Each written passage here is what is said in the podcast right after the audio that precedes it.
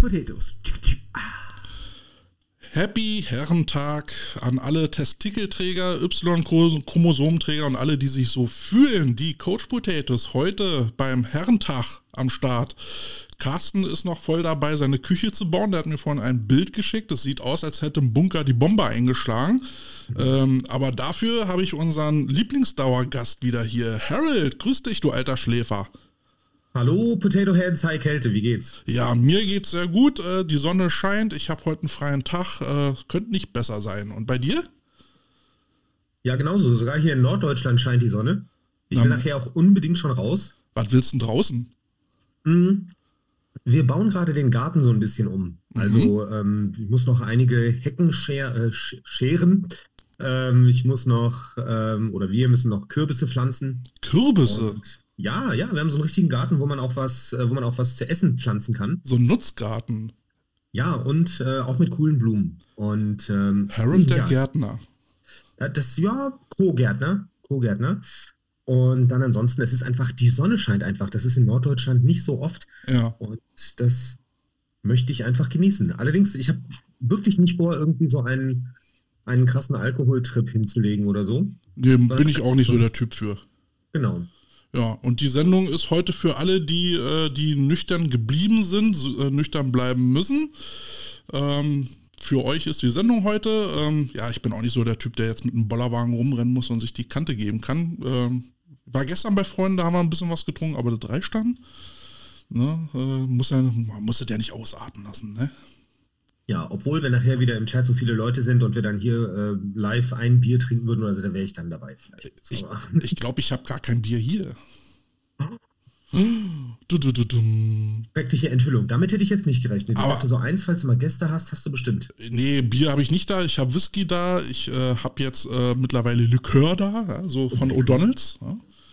Ähm, ja, sowas habe ich da. Aber so ein Biertrinker bin ich eigentlich nicht. Also, ja, vielleicht mal so ein Crafted-Bier, wenn es mal was Außergewöhnliches ist. Aber jetzt so diese Standardplörre aus dem Supermarkt, da bin ich, bin ich kein Freund von.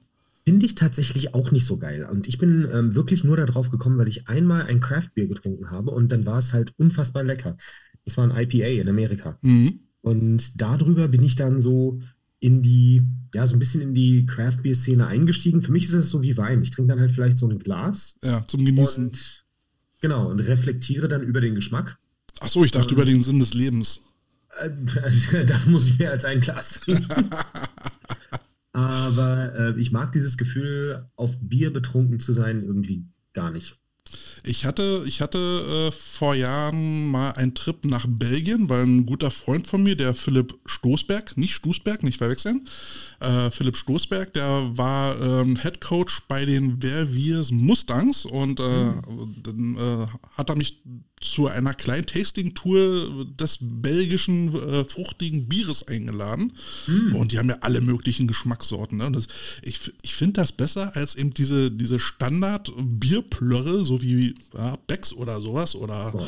dieses Pennerpilz von Löwenbräu oder sowas. Oder Pilsator. Ähm, da kann man, da kann man wirklich mal so ja, genießen. Ne? Ist mal was anderes. Ja, wobei, ich finde einfach Pilsator vom Namen her geil. Ja, aber ne, ich, ich habe dann, ich hab dann vor Augen die Leute, die dann äh, so in Wartehäuschen nähe Bahnhof dann da rumlungern und sich da dann gleich frühs morgen um neune in den Kopf drücken, damit sie vom Tag nicht mehr mit viel mitkriegen. Oder um den Pegel Pilsiert. zu halten. Die wurden pilsiert. Pilsiert. Ah, Der Pilsator. ja. Was gibt's denn so bei dir Neues? Oh, die Saison ist jetzt endlich full blow losgegangen. Ich hatte gestern, nein, nicht gestern, letzte Woche, oh, gerade wach geworden, literally, ähm, das Saisoneröffnungsspiel bei den Hannover Grizzlies. Mhm. Du hattest jetzt auch einige, einige äh, Interviews rausgehauen, unter anderem auch mit den Grizzlies, nicht? Ja, ja. Ähm, die sind eines der interessantesten Teams in der Regionalliga Nord, ähm, weil die halt wirklich, die haben die Fahne auf Sturm gesetzt und die wollen, das merkt man, die wollen ins nächste Level. Und sie waren, sie, sie haben so eine lineare Kurve hingelegt. Ähm, eigentlich relativ durchgehend erfolgreich. Und jetzt haben sie natürlich gefühlt alles auf Rot gesetzt beim Roulette, äh, haben sich einen sehr starken Import geholt auf Running Back Damit haben sie, muss man fairerweise sagen, auch nur eine Lücke gefüllt, die sie sowieso hatten, weil ihr deutscher Running Back, den sie jahrelang hatten, Kai Ruhe hieß der, sensationeller Running Back, der ist retired und sie haben quasi mit dem Import eine Schwäche, die sie im Team hatten, ausgeglichen. Aber mit einem Running Back, der so unfassbar sportlich ist, äh, so unfassbar athletisch, Breon Allen heißt der Typ, der macht Sachen, das habe ich auf dem Level und ich sag mal vorsichtig zwei, drei Levels drüber noch nicht gesehen. Und ähm, gerade der Gegner letzte Woche ist auch ein sehr interessantes Team, die Lions 2, Braunschweig Lions 2. Ein unfassbar gut gecoachtes Team. Und die haben es nicht hinbekommen, ähm, diesen Ami halt einfach zu stoppen. Ja. Und er hat noch nicht mal, die haben noch nicht mal so tief in die Trickkiste gegriffen. Die Grizzlies waren ein paar Mal Direct Snap auf ihn und haben ihn dann halt nach Daylight laufen lassen. Und die Lions sind eine verdammt gute Mannschaft. Das kann man nicht anders sagen. Aber sie haben es nicht hinbekommen, den irgendwie zu containen. Und ich frage mich, wer in der Ober äh, in der Regionalliga so gut Defense spielt, dass er da halt irgendwie mithalten kann. Ja, in der Regionalliga Ost ähm, haben ja die Bulldogs jetzt gegen die Magdeburg Virgin Guards gespielt. Und was soll ich sagen? Es war ein grandioser Shootout von 80-0, den die Spandauer da hingelegt haben. Ähm, ich habe nur so ein, zwei Best-of-Videoschnipsel gesehen und äh, das sah auch in diesen Spielzügen aus, als würde Magdeburg da im, im Prinzip nur zugucken. Aber 80-0 ist schon, ist schon echt eine Hausnummer. Ja, Tampa 2 Films hat er was gemacht, ne? Richtig, genau. Tampa 2 Films, über die habe ich das gesehen. Ähm, die, äh, die verlinken uns ja dann auch regelmäßig bei Instagram. Vielen Dank dafür. Und ähm, ja, kranker Scheiß. Also, was soll man dazu sagen? 80-0 in der Regionalliga ist, äh, ist eine Ansage. Ja. Und ich hatte wirklich das Gefühl, dass äh, Potz, nee, Spandau, Spandau war es, normale Geschwindigkeit läuft. Und wie du schon gesagt hast, das war die beste Zusammenfassung, die man dafür sagen, die man, da, die man dazu sagen kann. Magdeburg mhm. guckt halt ein bisschen zu. Ähm, ich sehe da so, so Tackle, die zu früh aus dem Block rausgehen. Ähm, überhaupt die ganze O-Line kommt mit dem Kopf hoch. Das war gut, vielleicht war es gegen Ende, der Clip, den ich gesehen habe, und die waren einfach fertig. Das passiert ja ganz automatisch gegen Ende. Aber ich hatte das Gefühl, die haben aufgesteckt. Das ist äh, das, was man halt oft sieht bei Linern, die nicht so gut gecoacht sind, beziehungsweise eben halt auch die, die Muskulatur dafür nicht haben, dass sie nach dem Snap sofort halt hochkommen und durchgedrückte Beine haben. Und äh, das mhm. ist ja dann immer schon das äh, Zeichen für erfahrene Line-Coaches, nie so gut. Mhm. Da müssen wir nochmal ran. Du hast ja die Highlights auch gesehen. Ja. Was, was würdest du jetzt mit der Line von Magdeburg konkret als erstes machen? Weil die Physis scheinen sie zu haben. Naja, ähm, das, was du eigentlich immer üben musst, und äh, das mache ich mit den äh, zwei Teams, die ich gerade betreue, halt auch. Takeoffs, Takeoffs, Takeoffs. Ähm, gerade bei der D-Line ist es dann halt wichtig, dass sie tief bleiben und ins, ja, je nachdem, was du für ein System spielst. Ne? Wenn, wenn sie dann halt durchs Gap rushen sollen, müssen sie halt tief rein, sich skinny machen. Ansonsten, wenn sie halt äh, Gap Control spielen, ne, dann, dann, schnell die Arme in den, in den O-Liner rein und kontrollieren, ähm, an die Schulter gehen, über die Schulter gucken und sich dann schnell lösen. Aber das bedeutet eben äh, Oberschenkel und Unterrücken, die Muskulatur trainieren und halt Fußarbeit. Ne? Fußarbeit, Fußarbeit, Fußarbeit und dann ähm, als Sahnehäubchen, äh, und das gilt dann halt auch für O-Liner, dann Handplacement. Hm. Okay. Aber das ist also schwer, das, das, das dauert lange, das dauert Jahre und wir wissen halt, wie, wie das ist in vierte und dritte Liga. Du hast nicht immer alle Liner da, du fängst immer wieder von vorne an, weil da mal immer wieder Leute mal ein, zwei Wochen nicht da sind und dann hast du sehr schwer eine Progression und Fußarbeit reinzukriegen ist somit das Schwerste, was du überhaupt machen kannst. Ja, weil das muss ja ein Automatismus werden, das heißt, du musst es ja unfassbar oft wiederholen. Richtig. Und dann hast du, selbst wenn du motivierte Leute hast, die das dann halt zu Hause weitermachen, hast du halt vielleicht so ein was Hänschen nicht lernt Effekt, wenn sich da irgendjemand was Falsches beibringt. Ja. Ähm, ja, nö, kann ich verstehen. Ne, und je älter sie werden, desto schwieriger wird es halt nicht, wie du gerade gesagt hast. Han Hänschen und Hans. Ja, ja. Mhm. Ich habe jetzt gehört, du bist äh, wieder fest bei den äh, Paderborn Dolphins als, als äh, Stadionsprecher eingebucht. Oh ja. Das was hast du für eine Verbindung zu, zu den Paderbornern? Was, äh, was, was bindet euch? Ähm, auf der einen Seite äh, ganz klar das Geschäft und auf der anderen Seite bin ich ein ehemaliger Teamkollege vom Präsidenten der Paderborn Dolphins. Ah, Aber, Vitamin B. Nee, nee, gar nicht mal so richtig. Ich glaube, ähm, ich war schon mal, äh, ich habe da auch schon mal den Stadionsprecher gemacht, bevor David da so eine tragende Rolle hatte. Mhm. Aber das hat den Weg natürlich erleichtert. Ich denke nicht, dass das der, der Hauptgrund ist, aber es hat den Weg erleichtert. Und ich freue mich auch mal wieder, ihn zu sehen, tatsächlich. Und du bist jetzt bei jedem Heimspiel da, oder wie? Ich bin bei jedem Heimspiel da, genau. Ich musste noch was rumtauschen. Ähm, deshalb auch vielen Dank nochmal äh, an die Ritterhude Badgers und die Rockets, dass sie da mir einen Tausch, äh, na Quatsch, die Ostholstein Vikings waren das, mit denen ich da tauschen musste, dass sie das so ohne weiteres mitgemacht haben. Da habe ich jetzt äh, dann andere Spieltermine bekommen, damit ich gerade letzte Woche das Preseason Game gegen Langenfeld äh, moderieren konnte. Und ähm, ja, da bin ich jetzt jedes Heimspiel am Start. Dank der Kulanz dieser Teams, die mich auch schon gebucht hatten, wo ich einfach gesagt habe, yo, ihr habt mich angerufen oder ich habe gerade getextet, da bin ich gerade auf dem Weg zur Arbeit gewesen und habe einfach mich im Kalender verguckt und habe einen Termin doppelt vergeben. Das ist mir ja. eigentlich auch dieses Jahr das erste Mal passiert. Ähm, Wie lange fährst du denn eigentlich immer von, von, von deiner Heimat aus bis äh, nach Paderborn? Ziemlich genau zweieinhalb Stunden. Das ist ordentlich. Ja. Fährst du mit Auto, nehme ich an. Ich bin da mit dem Auto unterwegs, ja. ja. Ähm, praktisch ist es, wenn ich sowieso am Abend vorher in Bielefeld was gemacht habe bei den Bulldogs, weil dann schlafe ich da irgendwo und äh, Bielefeld und Paderborn ist nur 30 Kilometer auseinander. Das ist sehr praktisch. Ähm, wenn ich vorher in Gießen war, ist es auch sehr angenehm, weil äh, Gießen ist, glaube ich, nur anderthalb Stunden, anderthalb, zwei Stunden von Paderborn weg. Mhm. Und in Gießen kann ich halt natürlich in meinem alten Elternhaus schlafen und dann einfach easy nach Paderborn fahren, ist auch eine sehr schöne Fahrt. Also das muss ich, muss ich auch nochmal sagen. Dass deine Frau das immer alles mitmacht. Die ist Bielefelderin. Also wenn ah. wir in Bielefeld sind. Aber Bielefeld gibt es doch gar nicht. Das ist doch so eine Stadt, die es, die es gar nicht gibt. Oh doch, die gibt es. Das ist doch eine große und Lüge. Diebfeld.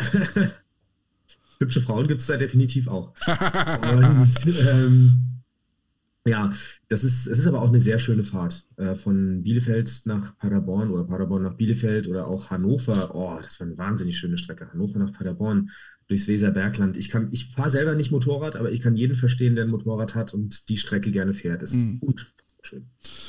Ich wurde ja äh, Samstag, also für letzten Samstag von den Tolense Sharks mal angefragt, ob äh, ich spontan Lust gehabt hätte, äh, Stadionsprecher bei denen zu machen. Und was hast du gesagt? Leider, leider hatte ich an dem Tag keine Zeit, weil ich war bei Berlin Thunder, bei dem Camp, da hatte ich schon zugesagt, äh, da wurde ich äh, eingeladen. Und dann hatte ich abends noch einen äh, Geburtstag, wo ich gerne hin wollte von meinem besten Freund. Mhm. Ähm, da ist also Schleiße mir auch ein bisschen wichtig.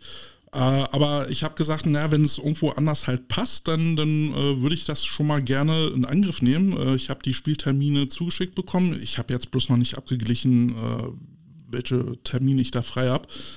Ähm, weil ich weiß gar nicht, ob du das mitgekriegt hast. Ich bin ja jetzt nicht nur bei den Cobra Ladies, sondern ich bin jetzt auch bei den äh, Berlin Bears äh, einmal die Woche und mache dann natürlich auch die Game Days mit.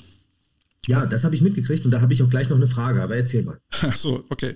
Dann äh, merk dir die Frage noch ganz kurz und dann kannst du sie gleich im Anschluss stellen. Ja, und jedenfalls, äh, die Teambetreuerin, die Ulrike hatte mich dann gefragt, äh, was sie tun muss, damit ich vorbeikomme. Letzt, äh, also ich komme gerne vorbei, ich muss noch die Termine checken.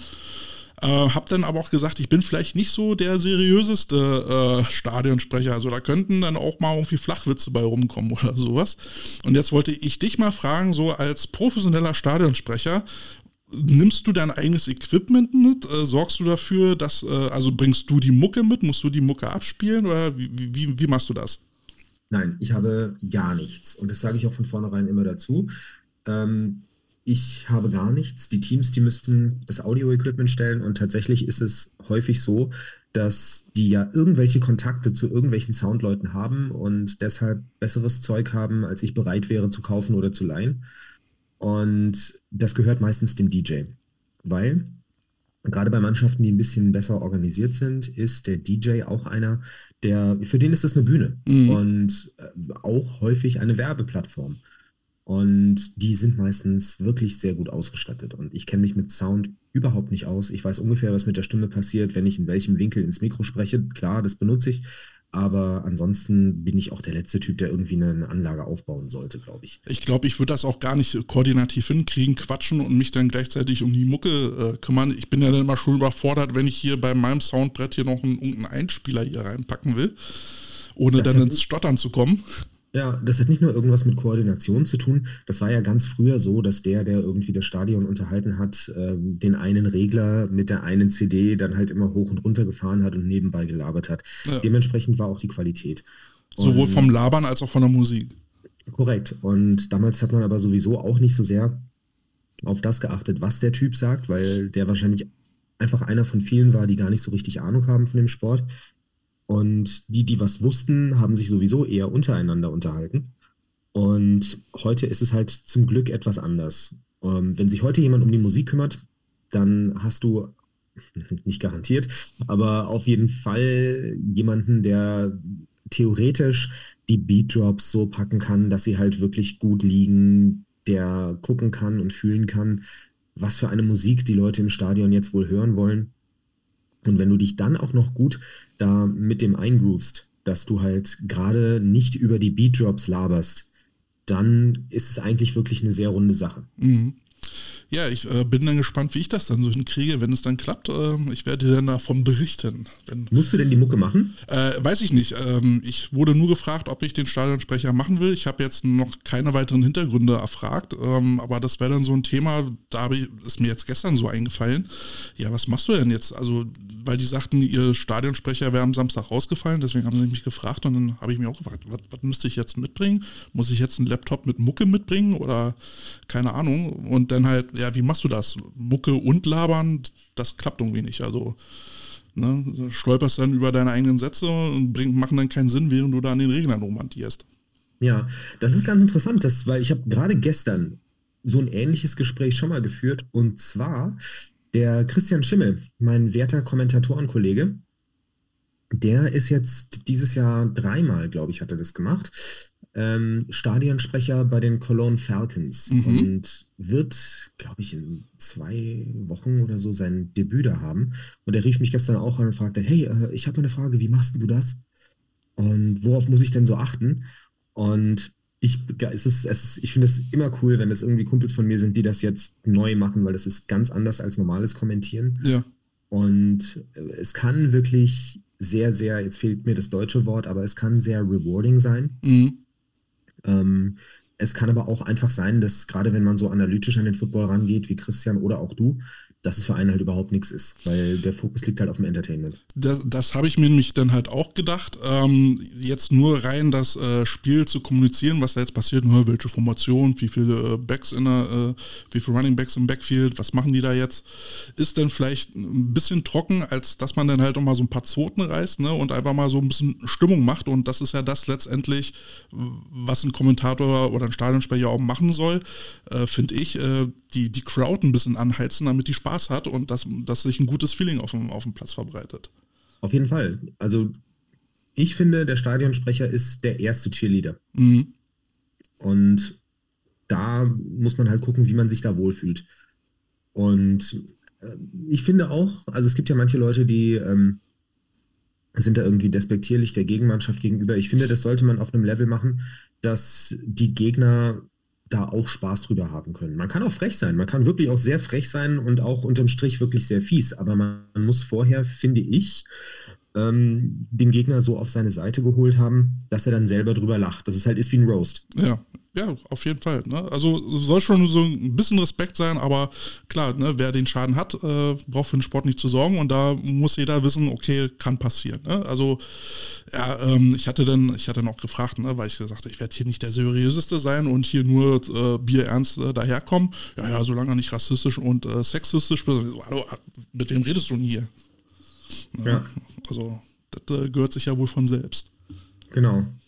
Naja, äh, aber einen Stream kommentierst du nicht. Du bist jetzt äh, nur live im Stadion und äh, man kriegt dich jetzt nicht im Stream zu hören, oder?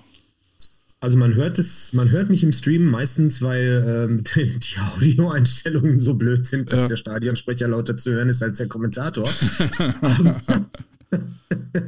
Aber leider nicht geplant im Stream. Und das ist, das finde ich wirklich sehr schade. Ich hätte gerne die Gelegenheit, nochmal vielleicht ein, zwei, drei, vier Streams zu kommentieren, bevor es dann im Herbst wieder Richtung The Zone geht, weil es ist was ganz anderes, ja. ähm, Football von einem von einer, von einem Bildschirm heraus zu kommentieren, als wirklich das ganze Stadion zu sehen.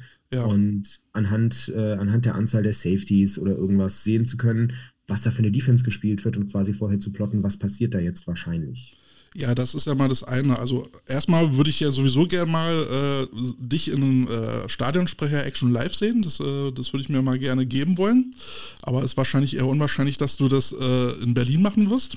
Also, also, ich sag mal, man soll ja nicht über laufende Geschäfte irgendwie reden, aber ähm, ich stehe in Verhandlung mit den Berlin Thunderbirds. Mhm. Die äh, haben, also die haben mir gesagt, sie wollten dieses Jahr die Game Days etwas größer auf, äh, auffahren. Ja. Und ich meine, die spielen ihren Home Opener übermorgen. Und ähm, am 28. habe ich allerdings Kapazitäten. Und es ist natürlich, es ist eine ganze Menge Holz, weil ich habe gesagt, bitte, also die Fahrt wäre halt schon cool und dann halt noch so ein bisschen Gage on top. Ähm, ich weiß nicht, ob es zustande kommt, mhm. aber wenn ja, dann bin ich am 28. da. Die Cobra Ladies hätten auch Interesse. Ja, also äh, Fahrt und ein bisschen Gage sind.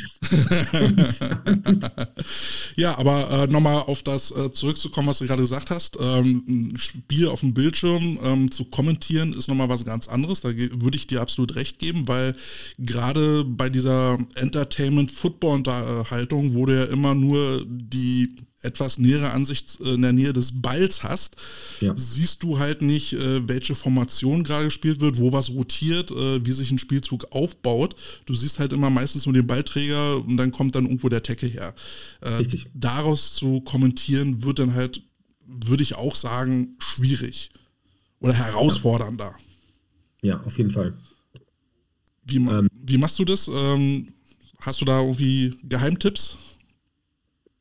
Hm, also ich habe mir jetzt angewöhnt, auf den Schiedsrichter zu achten, der auf der Gegenseite ist und äh, die Chain dirigiert. Mhm. Da weißt du dann ungefähr schon, wie viele Yards das sind. Ich habe aber jetzt in Hannover erfahren, am eigenen Leib, dass der teilweise nochmal so um zwei Yards nach vorne oder nach hinten korrigiert. Ja.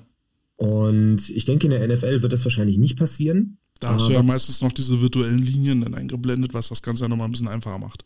Ja, stimmt, aber auch nicht in dem Moment, wo der Spielzug losgeht. Dann nehmen die die nämlich raus. Mhm. Und ähm, ich habe, weil es halt alles so Close-ups sind, häufig überhaupt keine Referenz, wie viele Yards das jetzt gewesen sind. Ja, ja, das, das, ist halt immer so, so äh, die Schwierigkeit, gerade dann so bei Runs, wo der Spielzug ja im äh, Backfield äh, losgeht. Mhm ja, klar, macht er so ein paar Yards, aber dann halt bis zur Line of Scrimmage sind das ja dann immer noch Negativ-Yards. Erst ab äh, äh LOS sind es dann 0 Yards und darüber dann Plus-Yards, aber du hast nicht genau gesehen, wie viele Plus-Yards sind das jetzt eigentlich. Wenn du, wenn du nicht die Striche mitzählst. Richtig, und die Striche sind auch sehr schwer mitzuzählen, weil die O-Line halt nicht so ist wie eine, in Anführungszeichen, gewöhnliche deutsche O-Line, die sich auch bei Runplays mehr oder weniger so in Line of Scrimmage-Nähe ja, aufhält. Die sich nicht bewegt. Genau, die bewegen sich halt richtig hart nach vorne und ähm, auf einmal du checkst mal eben ab, wer den Ball in der Hand hat und dann denkst du, okay, jetzt ist er am Center, das heißt, er muss bei der LOS sein, mhm. aber nein, der Center ist schon drei Yards Downfield oder nein, der Center spielt gegen Dame Kung Su und ist zwei Yards im Backfield gewesen ja. und ähm, man sagt dann so einen von wegen, ja, sechs Yards Raumgewinn und am Ende waren es nur zwei. Richtig. Äh, weil es halt einfach ganz, ganz anders aussieht. Oder auch andersrum. Du denkst, okay, ich denke schon mal einen Spielzug weiter, was machen die jetzt gleich, die haben einen dritten Versuch, ja, wird so Dritter und Sechs und dann haben die aber Dritter und Inches und mhm. machen Quarterback Sneak und das Ganze ist gar nicht so spannend, wie ich das den Zuschauern jetzt erzählt habe. Ja. Ähm, das ist, äh, das ist schon eine große Herausforderung. Und ja, Tricks, einerseits halt auf den Schiedsrichter zu peilen, andererseits gibt es ähm, Statistik-Tools von der NFL selbst, die sind fast noch schneller als die Networks selbst mit der Übertragung der, äh, der Yard-Zahlen und das lasse ich dann nebenbei laufen. Aber das ist dann auch kein Gerät von The Zone, was ich irgendwie habe, sondern es ist mein privater Laptop mhm. ähm, im Internet, im WLAN, wo ich dann halt gucke, was ist da jetzt eigentlich gerade passiert. Und die Herausforderung, das wollte ich noch eben zu Ende sagen, ist, dass man die Analyse des Spielzugs gerade in der Konferenz eigentlich so in zwei Sätzen gemacht haben muss, weil du hast halt nicht, wie wenn du die äh, den Broadcast hast und das Einzelspiel hast, quasi so diesen Überflug von der Cam, von der On-Top-Cam, wo du dann erzählen kannst, was eigentlich gerade alles passiert ist, wo dann Tony Romo anfängt mit dieser komischen Tafel dann rumzumalen und du als deutscher Kommentator hast halt alle Zeit der Welt, alles Mögliche zu erzählen, sondern du musst im Prinzip in dem Moment, wo die rausgehen, schon analysiert haben, wie weit ist der Raumgewinn und was ist da passiert, damit du halt vielleicht die zwei Sätze Zeit hast, bevor du den nächsten Spielzug kommentieren musst. Und wie schnell hast du diese Daten aus dieser äh, Datenbank, äh, von der du gerade erzählt hast, von, dem, von dem NFL-Tool? Wie, wie aktuell ist das? Ähm, ich würde sagen, vier Sekunden nach dem Spielzug ist es drin. Das ist aber geil. Ja. Also damit kann man, kann man schon was anfangen. Ja, es hängt teilweise bei, ähm, bei, bei Possessions. Mhm. Das heißt also, wenn du einen Fumble hast, dann wird da nochmal, glaube ich, für zehn Sekunden oder sogar eine halbe Minute auf jeden Fall genug, um einen ins Stolpern zu bringen beim Kommentieren, ähm, eine Possession mit dem, mit dem Raumgewinn vor dem Angriffswechsel halt gezeigt. Und ähm, zeigt dann gegebenenfalls auch mal kurz First Down, aber für das Team, was bis dato im Ballbesitz war. Und ich weiß nicht, ob das ein Bug ist. Wenn ja, hoffe ich, dass sie das fixen. Ähm, aber ansonsten, das hat mich auch das ein oder andere Mal fast blamiert, weil ich dann irgendwas von First Down erzählt habe und ja, war es auch, aber halt für die anderen. Da konnte ja. ich dann rhetorisch noch äh, irgendwie die Kurve kriegen und ich glaube, nur wer mich kennt, weiß, was ich eigentlich sagen wollte.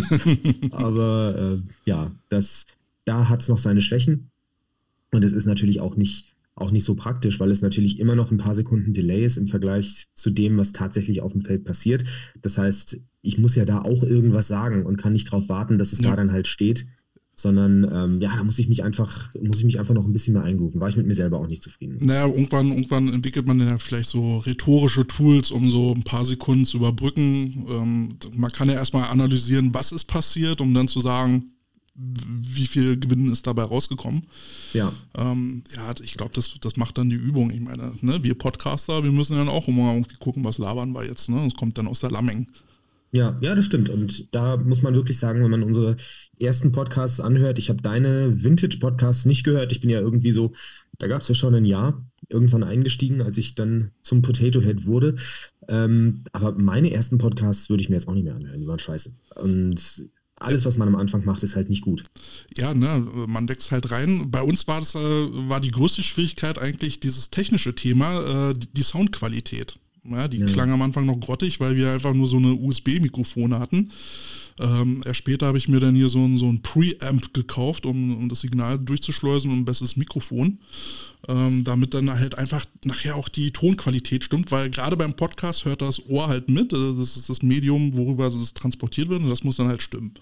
Ja. Na, da muss man halt auch leider ein bisschen Geld investieren. Übrigens, hast du Interesse an einem gebrauchten äh, Preamp? Wieso gebraucht? Äh, äh, wieso, verkaufst du den? Äh, ich würde mir gerne neue Technik kaufen. As simple as that? Ja. Also das, also das Ding ist jetzt ein halbes Jahr alt. Ähm, ich habe ich hab 500 Euro für bezahlt. Äh, könnt den Freundschaftspreis machen. Uh, und dann würde ich mir nämlich von, von derselben Firma einfach äh, die, neu, die neueste Generation kaufen. Du hast ja, du hast ja gesagt, ich kann mich noch erinnern, als du das Teil gekauft hast, das war ja dein ganzer Stolz. Das war ja. auch das, was du mit auf, äh, auf Sylt hattest, ne? Ja, es ist auch immer noch geil, aber es gibt halt Neueres. Also das, mhm. das, Ding ist immer noch Top-Qualität. Ähm, ich benutze es, äh, benutze es gerne. Ähm, der einzige Nachteil ist jetzt halt, ähm, das Ding ist halt groß und äh, es kriegt äh, keine Updates mehr. Braucht es auch nicht, weil so wie es jetzt ist, funktioniert es ganz gut, aber die neuesten Dinge haben dann halt noch ein bisschen mehr digitalen Schnickschnack. Hm. Was, kann, was, was kann das Ding jetzt genau? Ähm, also du kannst, du kannst äh, vier Mikrofone anstöpseln. Du kannst das Ding auch ähm, mit ein bisschen Trickserei ohne Steckdose betreiben.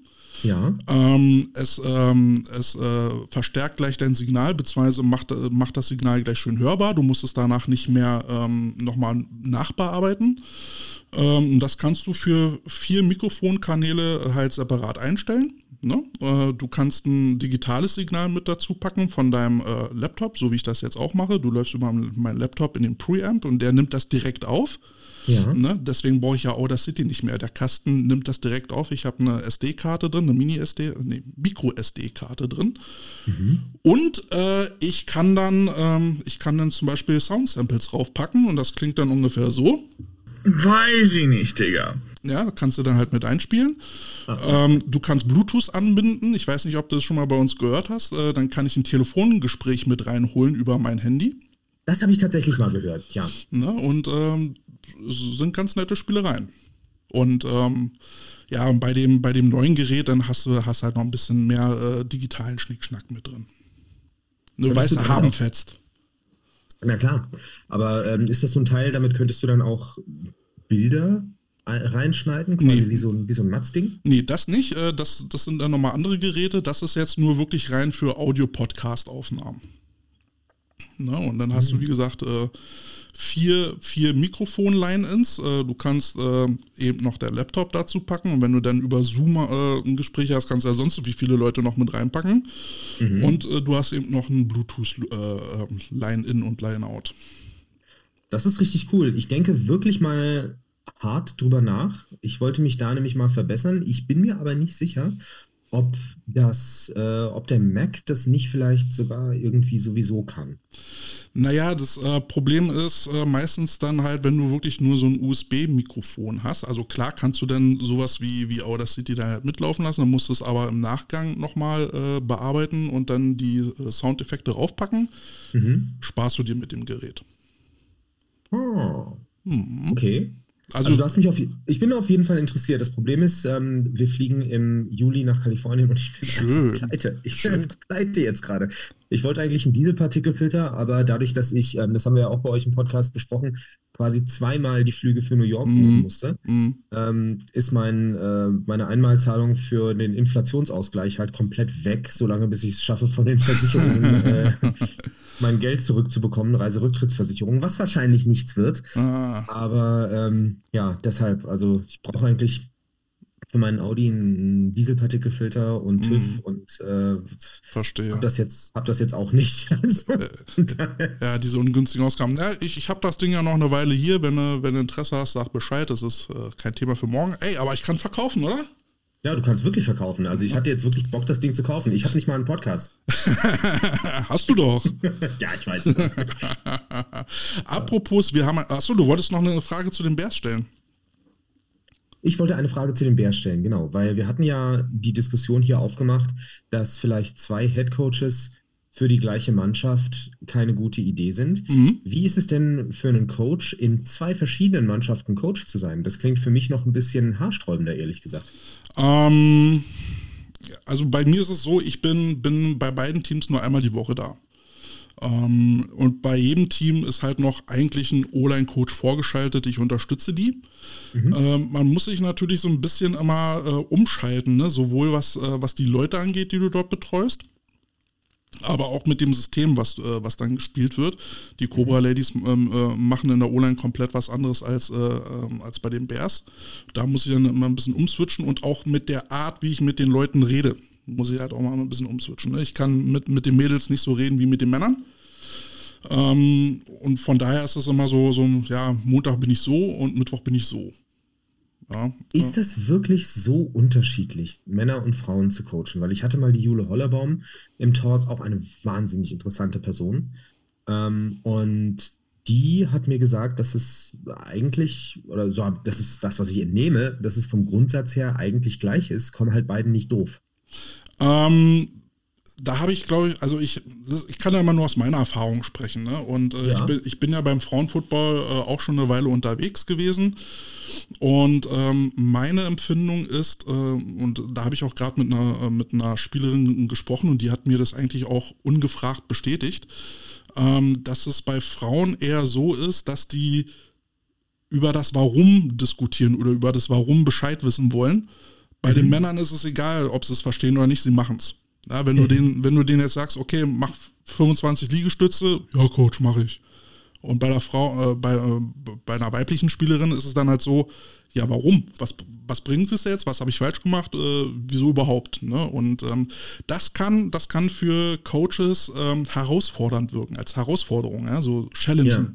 Ja. Äh, ja. Willst du, willst du mir jetzt äh, klar weiß machen, ich weiß hier nicht, was ich tue nach dem Motto, ja. Und da muss man wirklich sich bewusst sein, Frauen wollen einfach wissen, warum. Das dauert manchmal ein bisschen, weil du musst es immer wieder wiederholen. Ähm, aber wenn sie es dann irgendwann ähm, gefressen haben, dann sitzt es. Bei Männern, ja. dadurch, dass sie nicht so oft nachfragen, bis es, äh, bis es glaube ich, länger am Wiederholen als bei Frauen. Aber es wirkt halt anders. Hm. Und ich glaube halt, Frauen, ähm, da habe ich meistens das Gefühl, ja, sie wollen Football spielen, aber dieses Körperliche, da da ist immer noch so, so ein Punkt, wo so eine Schwelle über diese rüberbringen muss und das ist nicht so einfach wie bei Männern. Männer rangeln, glaube ich, von Natur aus ganz gerne. Ne, als Jungs raufen ähm, ist irgendwie Licht in der Natur der Sache, was man bei Frauen dann nicht so sieht oder bei Mädels. Und denen musst du das dann halt beibringen, ne, sich rangeln zu wollen. So okay. körperliche Auseinandersetzung. Das wundert mich aber ehrlich gesagt, weil ich dachte, dass gerade die Cobra-Ladies da für eine, für eine Frauenmannschaft sehr, sehr physisch sind. Waren sie mal. Also das war ja die goldene Generation, ja. Ähm, die ja dann auch unter Bernd Gottschalk äh, lange äh, gespielt hat. Genau, da kenne ich einige, die, die sind mit Gehirnerschütterung reingegangen und, und so Sachen. Also ja, und, und äh, die haben anders trainiert damals ähm, und die wurden da halt rangeführt. Äh, und Bernd Gottschalk hat das ja sehr professionell gemacht. So, und dann ist Bernd Gottschalk irgendwann gegangen, dann kamen die nächsten ein, zwei äh, Head Coaches, hatten aber immer noch dieselben Spielerinnen, die, die es halt gelernt haben. Und mhm. die mussten da halt nicht so viel Input dafür reinbringen, was so Tackling angeht und Blocking. Das hat halt ja. funktioniert, weil es immer noch die alten Spielerinnen waren. Und die sind jetzt alle weg. Ja? Das hat ein kompletter Generationswechsel stattgefunden. So, und jetzt musst du die neuen Mädels daran führen. Ne, und jetzt merkt man, das ist gar nicht so einfach. Ja. Ich fand es schon spannend, dass die Siegesserie der Cobra Ladies irgendwie im letzten Jahr oder im vorletzten Jahr dann mal gebrochen worden ist. Ja. Und äh, ähm, ja, das, also was ich da halt so mitgekriegt habe, also es wird ja immer darüber gesprochen, ne, Cobra Ladies Legacy und ähm, 17-facher deutscher Meister. Das kann aber auch ein ganz enormer Druck sein für die aktuellen Spielerinnen, die gar nicht so viele Titel mitgemacht haben. Es gibt äh, einige, einen großen Teil, der 2019 angefangen hat. Dann mhm. kam Corona und dementsprechend gar nicht so viele Spiele mitgemacht haben. Ja. Und äh, letzte Saison ist er dann äh, leider an Hamburg dann gescheitert. Ja. Wobei man sagen muss, die, die äh, Saison für die Gruppe Nord, das be äh, beinhaltet vier Spiele. Zwei Heimspiele, zwei Auswärtsspiele. Und da darfst du dir halt keinen Fehler leisten. Mhm ähm, was das Ganze nicht einfacher macht. Und ähm, wenn du dann Mädels hast, die eben nicht diese Erfahrung haben, dann äh, wird das schnell zum Problem. Oder wenn ja. du auch Coaches hast, vielleicht die nicht die Erfahrung haben. Ja, und ich weiß nicht, korrigiere mich, wenn ich falsch liege, aber die Hamburgerinnen, das waren ja die Swans, ne? Nee, das waren die äh, Amazons. Äh, oder, oder Amazons Ladies, genau, das Damenteam der Pioneers, ne? Ja, genau. So rum. Und die waren eigentlich, glaube ich, auch schon immer motiviert, aber halt sehr jung. Und äh, Sp Spielerinnen spielen ja, glaube ich, ähm, altersmäßig etwas länger als Spieler, zumindest ja. Häufig ist es so. Meine, Suse Erdmann, die ist, glaube ich, 85 und spielt immer noch. Nee, nee, die hat jetzt aufgehört. Aber ja, sie hat sehr lange, sie hat sehr lange gespielt und war auch äh, eigentlich immer Garant dafür, dass es äh, Punkte für die Offense gibt. Auf jeden weil, Fall. Weil immer wenn es hieß, äh, okay, läuft jetzt nicht, Suse kriegt den Ball. Und äh, die ist dann gelaufen und äh, die war halt auch erfahren und dann halt auch wie, wie man Kontakt aufnimmt und Kontakt verteilt. Ich glaube, sie hat als Jugendspielerin dann halt auch mit, mit Jungs trainiert und das dann halt auch nicht gerade zimperlich. Und ähm, äh, Suse ist ja auch eine sehr athletische Erscheinung, ja, oh, sehr ja. kraftvoll. Ähm, ich mag sie sehr gerne. Ja, und äh, die ist sich dann halt auch nicht zu schade, dann irgendwo reinzuholzen. Ne? Und äh, bei, bei Frauen, die das dann nicht gewohnt sind, weil sowas sieht man halt selten, dass da wirklich äh, konsequent konsequenzlos, äh, rücksichtslos in den Kontakt reingegangen wird äh, und dann Kegeln gespielt wird, das, das kennt man im Frauenfußball eigentlich so gar nicht. Mhm. Ja, aber ich wollte nur sagen, dass meine Vermutung gewesen ist, die Pioneers sind schon immer, glaube ich, eine motivierte Mannschaft gewesen, aber halt einfach auch eine sehr junge Damenmannschaft. Und jetzt Was ich jetzt mitbekommen habe, wenn sorry, wenn ich kurz unterbreche, mhm. ähm, dass dort auch wohl bis zu vier dänische Imports mit, mit dabei waren, die jetzt mhm. aber nach äh, äh, Schwäbisch Hall weiter sind. So, die sind also quasi wie Independence Day. Die gehen immer dahin, wo, wo sie Bock haben, richten da ein bisschen Unheil an und, und ziehen dann weiter, oder wie? Ja, die machen im Schwäbisch Hall, glaube ich, gerade ein ziemlich gutes Programm auf. Die sind jetzt, glaube ich, zwar DBL 2, wenn ich das richtig mitgekriegt habe, auf jeden Fall ein neuner Football, aber die wollen da was aufziehen. Das ist interessant. Aber so dieser Austausch zwischen Dänemark und Deutschland ist im Norden sowieso sehr verbreitet. Und das kann man sich, also kann sich nicht mal vorstellen, wenn man da nicht mal physisch da war. Ich habe mal ein Interview gemacht mit einem Coach von den Flensburg Sea Lords, auch ein sehr interessantes Team eigentlich, dadurch, dass sie halt wirklich so weit ab vom Schuss von allem sind.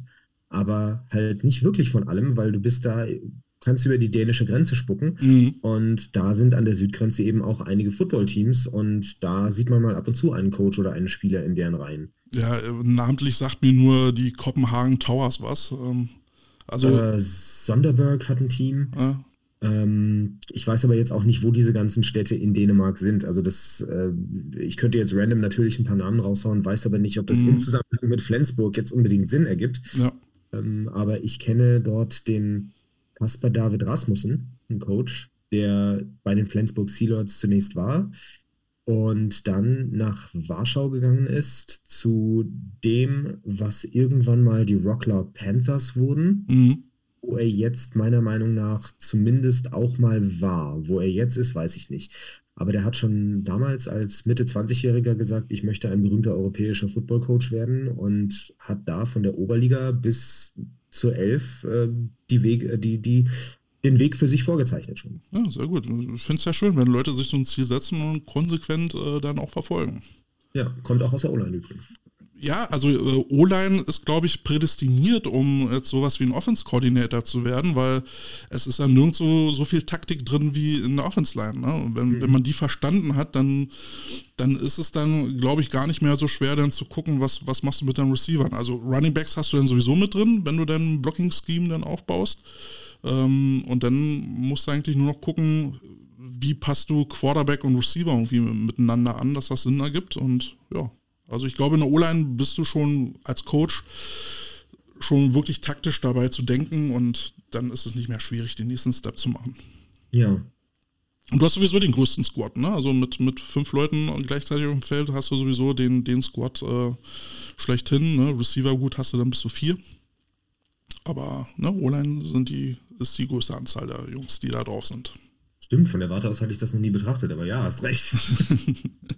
ja, so ist das. Ähm, wie läuft es denn eigentlich bei dir jetzt äh, wieder im Herbst? Äh, letztes Jahr warst du ja noch äh, bei der Zone gewesen, du hast es auch gerade gesagt. Ähm, wie geht es denn da jetzt für dich weiter? Ja, ich werde wieder in der Konferenz sein, ich werde wieder in der Red Zone sein. Ähm, ich habe mal vorsichtig nachgefragt, wie es denn, es denn wäre, ähm, ob ich vielleicht auch mal irgendwie Einzelspiele machen könnte aber da haben sie gesagt, ich sollte mich mal bis, äh, sollte mich mehr in der Konferenz da bewegen. Nichtsdestotrotz, äh, ich muss das einfach noch ein bisschen üben, sage ich ganz ehrlich. Mhm. Also ähm, Stadionkommentar ist, äh, ist was, das liegt mir. Das war jetzt das zweite Jahr, dass ich das, dass ich regelmäßig Streams kommentiert habe. Deshalb hoffe ich auch noch, dass ich meine Augen so ein bisschen eichen kann, weil mir irgendjemand die Chance gibt, äh, vielleicht einen GFL-Stream zu kommentieren vorher. Ähm, damit ich da vielleicht ein bisschen vorbereitet reingehen kann, würde ich mich auch nicht so ganz wohlfühlen. Ich wollte einfach mal gucken, wo ich stehe. Aber ich freue mich dieses Jahr wieder in der Konferenz mitmachen zu können. Nichtsdestotrotz wird es mehr Einzelspiele auf The Zone geben, die mhm. sie sich mit, äh, mit RTL teilen. Und wie diese ganze Geschichte wird zwischen The Zone und Game Pass und was passiert da, was passiert nicht, das weiß ich nicht. Da haben wir Kommentatoren wirklich auch gar keine Insights. Mhm. Ich weiß nur, mein Game Pass funktioniert noch und ist nicht mit The Zone gekoppelt. Ob das im Herbst so ist, weiß Stimmt, ich auch. Der, der, der, der Game Pass wird ja jetzt über The Zone vertrieben, ne? Genau, haben die Leute äh, wahrscheinlich schon wieder vergessen, weil halt irgendwie nichts mehr an Benachrichtigungen kam.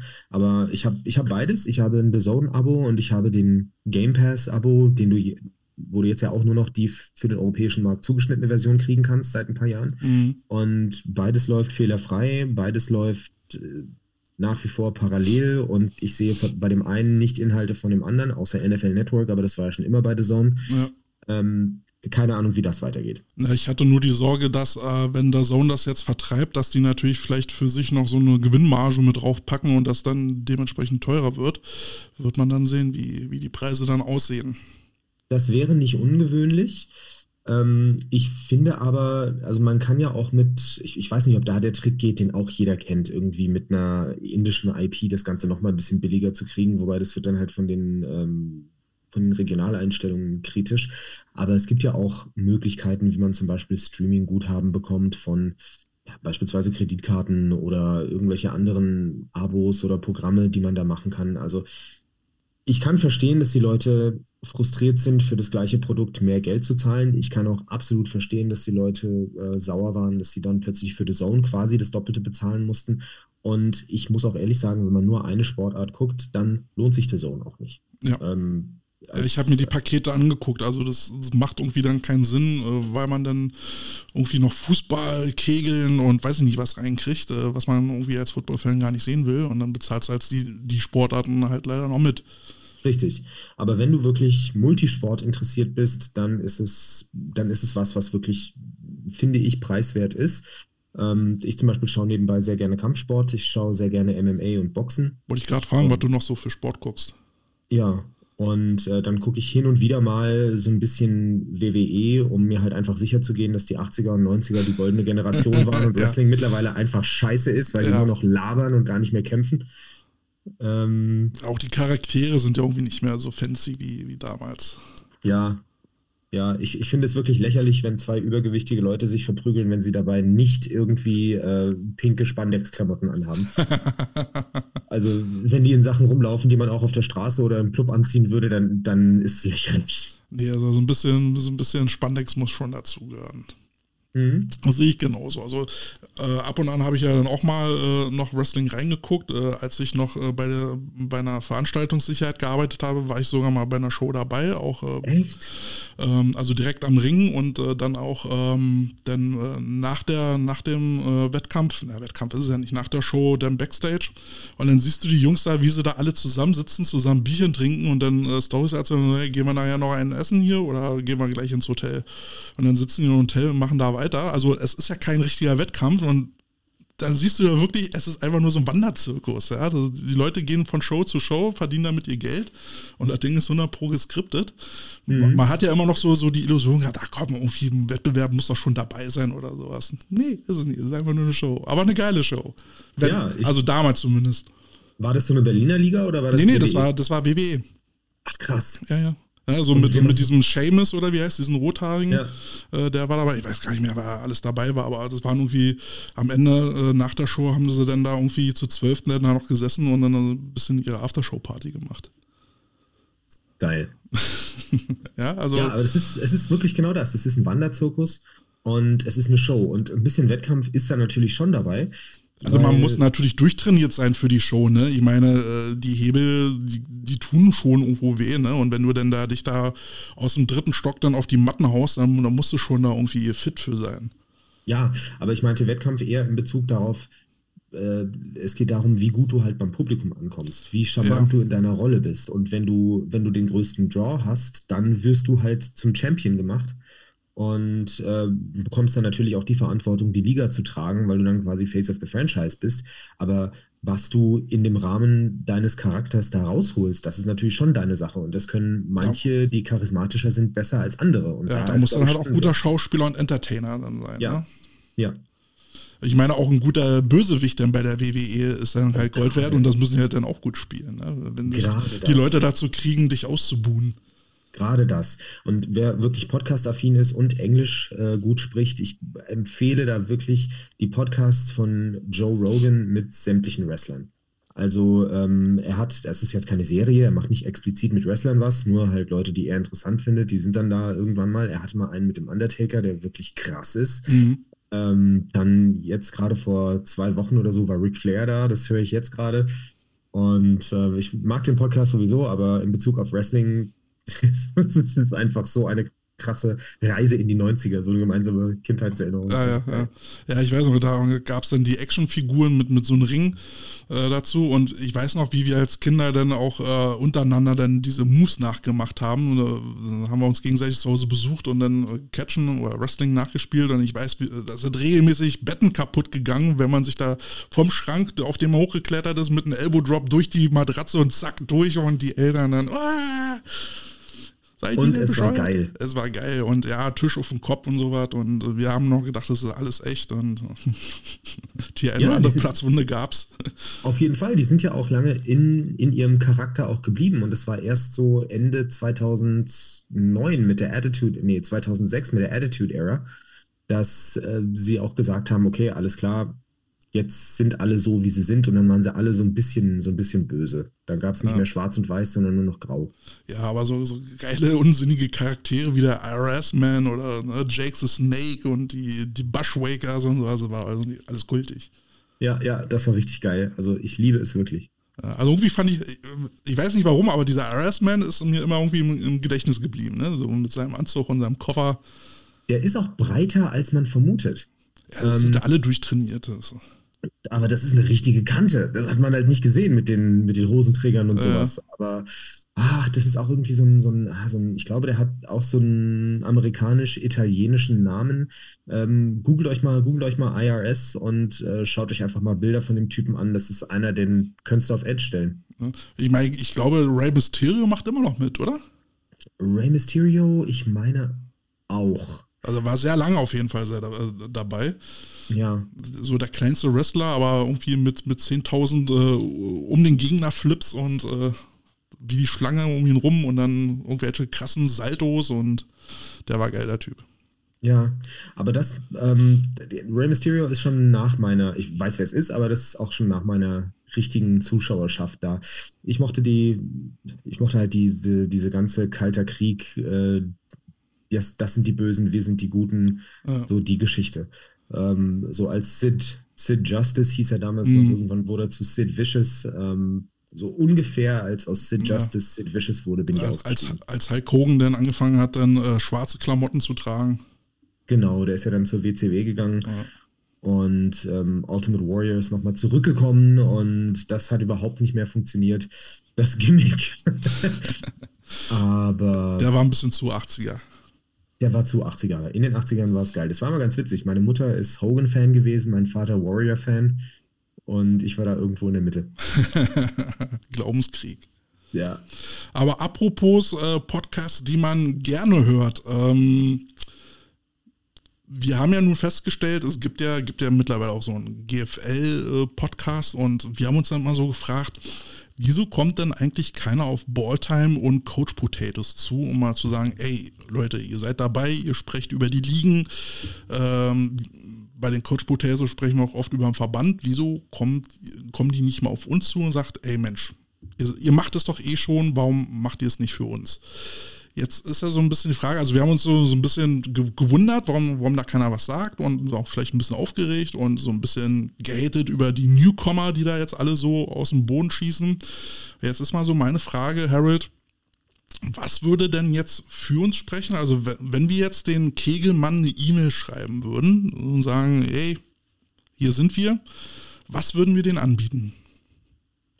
Ähm, wir würden auf jeden Fall ein aufrichtiges Interesse und eine aufrichtige Neugier anbieten. Also Kegelmann, Herr Kegelmann, äh, jetzt genau zuhören bitte.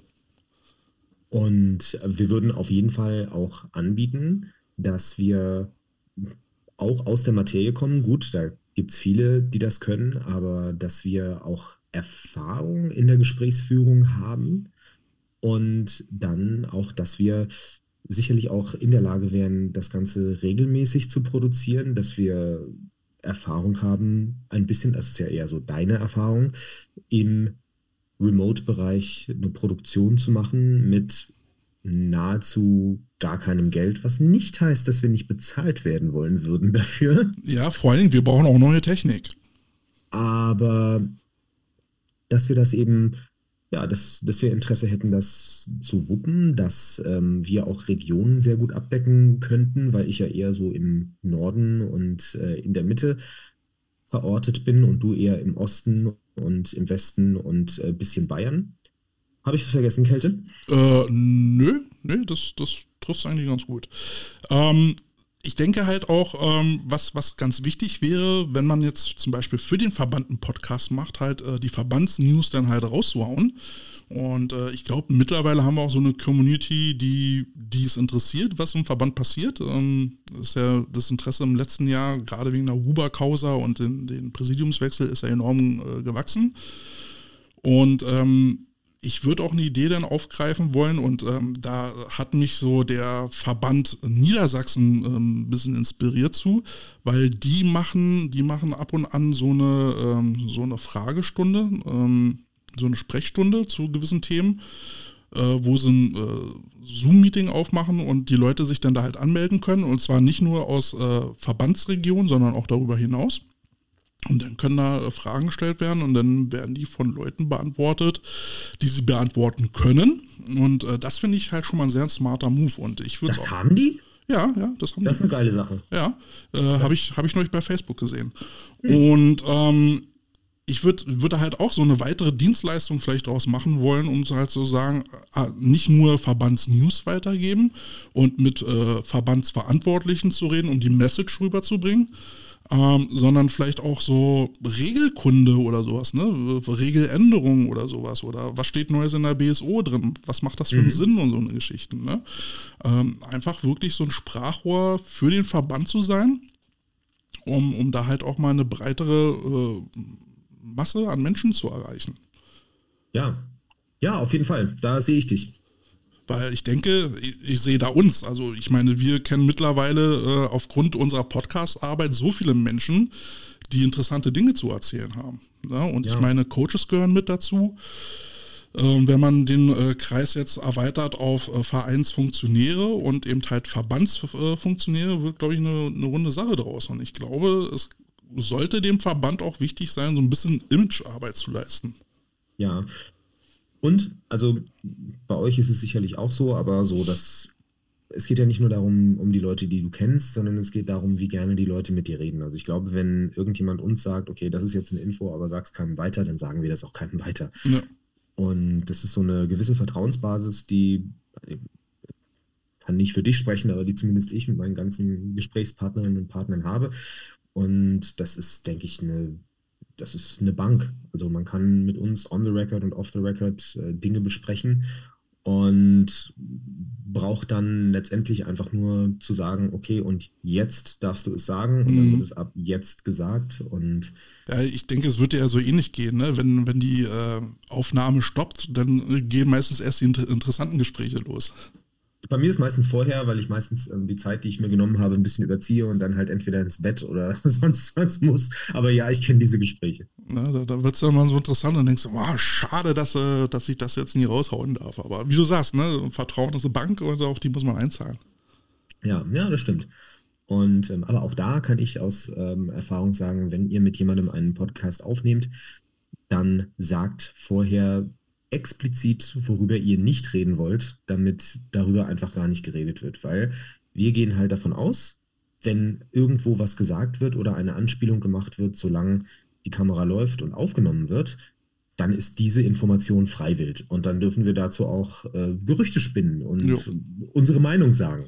Macht Ja. ja jeder andere auch. Ja, äh, hatte ich neulich äh, oder letztes Jahr eben halt auch die Diskussion, äh, warum wir eine Meldung nehmen und darüber halt philosophieren, rumspinnen oder irgendwas daraus machen.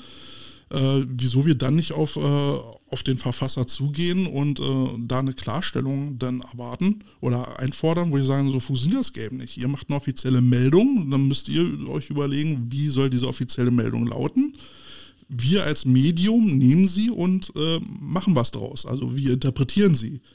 Und äh, da gehe ich nicht erst hin und sage, kann ich diese Meldung nehmen und darüber sprechen? Nein, ihr habt sie veröffentlicht und damit, wie du sagst, ist sie freiwillig und daraus Ja. machen wir, was wir wollen. Ja. Na klar, versucht man dann halt auch seriös damit umzugehen. Aber so den, äh, du kennst uns ja, so den einen oder anderen Rant können wir uns dann halt auch nicht verkneifen. Es soll auch ein bisschen unterhaltsam sein und wer den Schaden hat, ne, braucht für den Sport nicht, äh, Sport nicht sorgen. Ja. So sieht es aus. Aber ich merke halt auch so im, äh, im Umgang jetzt äh, fernab vom Podcast, wenn du jetzt irgendwie auf der, äh, auf der, äh, in der Footballwelt unterwegs bist und mit den Leuten redest, ähm, oder also gerade mit äh, Funktionieren, ja, rede ich jetzt hier mit, mit Podcast-Kälte oder rede ich jetzt hier halt mit dem normalen Kälte? Ne? Das ist manchmal so ein bisschen schade, äh, weil die Leute sich dann halt nicht zu sehr öffnen wollen. Und dann muss er sagen, ja, bleibt unter uns. Aber ja, so, mittlerweile ist so eine, so eine kleine Schwelle da. Sie ist nicht groß, aber sie ist spürbar. Wie, wie geht's ja. dir? Ähm, gefühlt zumindest nicht. Ähm, weil ich in der, ich bin in dem Podcast ja nicht anders als sonst. Und ich bin auch nicht anders als, ja, ich bin schon, ich bin als Stadionsprecher anders. Mhm. Das ist, da ist vielleicht die Schwelle. Und die, die ziehe ich auch bewusst, weil als Stadionsprecher bin ich natürlich in erster Linie ein Entertainer im Auftrag des Heimteams. Und dass ich mich natürlich da an die gleichen Regeln halte und versuche, das andere Team nicht in die Pfanne zu hauen. Wenn die mir jetzt sagen, Digga, ich bin ohne mein, meine ersten beiden Quarterbacks hier, der Typ da hat noch nie einen Ball geworfen, sage ich natürlich nicht. Mhm. Und gehe auch nicht rüber zum gegnerischen Trainer, zum Heimtrainer und sage, ey, übrigens, hast du schon gesehen? So, natürlich. Und da kann ich auch verstehen, dass ähm, man mir gegenüber ein bisschen, bisschen vorsichtig ist, weil Coach A sieht mich mit Coach B reden, dann gehe ich wieder zu Coach A, aber tatsächlich ist es so, dass ich mir irgendwelche Informationen ziehe und irgendwelche Statements ziehe, die ich den Fans beider Mannschaften übrigens, das ist mir wichtig, dann durchsagen kann, weil häufig ist es ja auch so, die Gegner sind auch mit Fans angereist und ich denke, denen sollte man auch was bieten. Die haben ja. auch ihren Nachmittag geopfert, um da jetzt im Stadion zu sein, tragen zur Atmosphäre bei. Dann sollten die auch ein bisschen Infos aus ihrer Mannschaft kriegen. Finde mhm. ich persönlich einfach, ja. Da sagen, da sind die Leute auch, wenn ich schon häufig mit denen geredet habe, sind sie ein bisschen vorsichtig und reden dann nach dem Spiel mit mir. Kann ich aber auch völlig verstehen. Ja, bei uns, Im Podcast merke ich es eigentlich nicht. Ja, bei uns ist es ja so, äh, wie, dadurch, dass wir ein andere, etwas anderes Kon äh, Konzept äh, zu deinem Podcast haben. Also wir reden ja wirklich über auch Gossip der Teams, ne? wenn, wenn uns dann irgendwo eine Facebook-Meldung über den Weg läuft oder wir was gehört haben, dann reden wir ja darüber. Ne? Wir haben ja nicht nur ausschließlich die Interviews, sondern wir machen ja auch wirklich Gossip. Und da sind dann auf, ich glaube, aufgrund dessen, dass wir eben halt nicht nur die Interviews machen und äh, auch wirklich so die Meldungen äh, irgendwo versuchen aufzuschnappen, da werden die Leute dann so ein bisschen vorsichtiger, weil ne, wie, äh, bei dir ist es ja so, wenn du jetzt einen Coach sowieso hast, dann, dann redest du ja größtenteils ja dann nur über den Coach und sein Team, beziehungsweise ja. ne, was, was über diese Person ähm, interessant ist, machen wir ja dann in den Interviews auch. Aber in den Episoden, ne, da kommt ja, kommen ja die Neuigkeiten äh, rein, die wir aus dem World Wide Web raussammeln, äh, äh die deutschlandweit unterwegs sind. Mhm. Ne, und wenn denn da halt zum Beispiel eine Meldung ist, ein Team aus Bayern tritt zum Spiel nicht an, weil eine Hochzeit äh, wichtiger ist, ja, dann machen wir halt einen Rant draus. Und, und da werden dann die Leute so ein bisschen vorsichtiger. Ja. Kann, ich, ja, kann ich verstehen, aber ähm, ja, letztendlich, ich glaube, da müssen die Leute so ein bisschen den Umgang jetzt mit einem neuen, für sie neuen Medium kennenlernen, weil es gab vorher nie Leute, die wirklich so aktuell drauf geguckt haben und das dann so verbreiten. Normalerweise, ne, wenn du so einen Football-Post absetzt, dann funktioniert der nur in deiner eigenen Bubble. Aber mhm. jetzt kommt jemand in die Bubble rein, reißt das in die Öffentlichkeit und oh, ja, okay, das äh, hat vielleicht doch noch äh, weiterreichende Auswirkungen. Ja, ja, das stimmt. Und da, das Witzigste, was ich da mal erlebt habe, das war ein Jugendspieler von einem Junior GFL-Team, der hat mir ein, ein wahnsinnig tolle, eine wahnsinnig tolle Podcast-Episode beschert. Und wir haben über alles gesprochen. Wir haben über Interne der Mannschaft gesprochen. Nur ist er selber auch wahnsinnig charismatisch und es war ein tolles Gespräch. Und ich hatte es genau drei Stunden online. Da klingelte mitten in der Nacht mein Handy mhm. und es war der Teammanager selbiger Mannschaft. Der hat gesagt: Mach das weg, mach das weg. Wie kommst du dazu, mit einem Jugendspieler zu reden? Und weil ich damals noch zu dieser Mannschaft ähm, ganz gut. Äh, einfach ganz gute Erinnerungen mit dieser Mannschaft hatte. Es war das erste große Team, wo ich auch äh, weggeheadhuntet worden bin und Stadionsprecher war, also ein richtig großes Team. Ähm, habe ich es halt gemacht. Aber heute bin ich da auch anders drauf. Heute würde ich sagen, ey, das ist mir egal, ob das dein Jugendspieler ist oder nicht. Es ist ein geschäftsfähiger Mensch, der mhm. hat mir, der hat mit mir einen Talk gemacht und wenn ihr nicht wollt, dass solche Informationen über euch an die Luft kommen, dann brieft eure Spieler. Und das ist ja der Unterschied zum professionellen Sport. Ne? Wenn du die Fußballer halt anguckst dann, äh, und die, die Sportler dann interviewt werden nach dem Spiel, dann sagen die alle nur ihre Standardsätze. Die werden ja vorher gebrieft. Ja. Und eine richtige Meldung gibt es dann erst irgendwann von der Pressestelle. beziehungsweise ne, der Coach weiß, äh, wenn es dann in die PK geht, der weiß dann auch schon ganz genau, was er sagen muss und was er nicht sagen darf. Mhm. Ne, und, und so weit sind wir in diesem Sport ja noch nicht, äh, dass dann die Leute gebrieft werden. Und na ja, klar, wenn dann halt ein unbedarfter Podcaster zu einem unbedarften Spieler geht, der dann sagt, oh, ja, hier, dies, das, Ananas, ähm, ja, kommen dann interne raus, die eigentlich äh, nicht für die Öffentlichkeit gedacht werden. Aber da müssen die Leute jetzt, wie, wie ich gerade eben gesagt habe, die müssen jetzt lernen, mit, mit Medien umzugehen. Es gibt jetzt halt ein paar Player im Podcast-Markt, die äh, Informationen interessant finden und verbreiten wollen.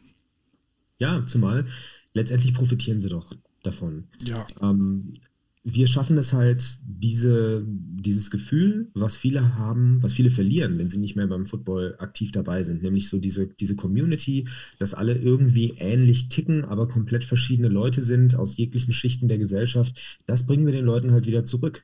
Und das sind dann Leute, die vielleicht irgendwann mal ins Stadion kommen, weil sie das, was, weil sie den, der da gequatscht hat, einfach kennenlernen wollen, weil sie halt sagen wollen, ey, boah, ich, ich ich habe mich schon mit dir unterhalten, auch wenn ich bei dieser Unterhaltung nur beigewohnt habe. Das ist ja das, ist ja das Interessante an einem Podcast, meiner Meinung nach. Mhm. Die Unterhaltung, die du selber für, gerne führen würdest, führt halt jemand anders für dich. Ja. Und ähm, du hast halt das Gefühl, du bist dabei und hörst zu.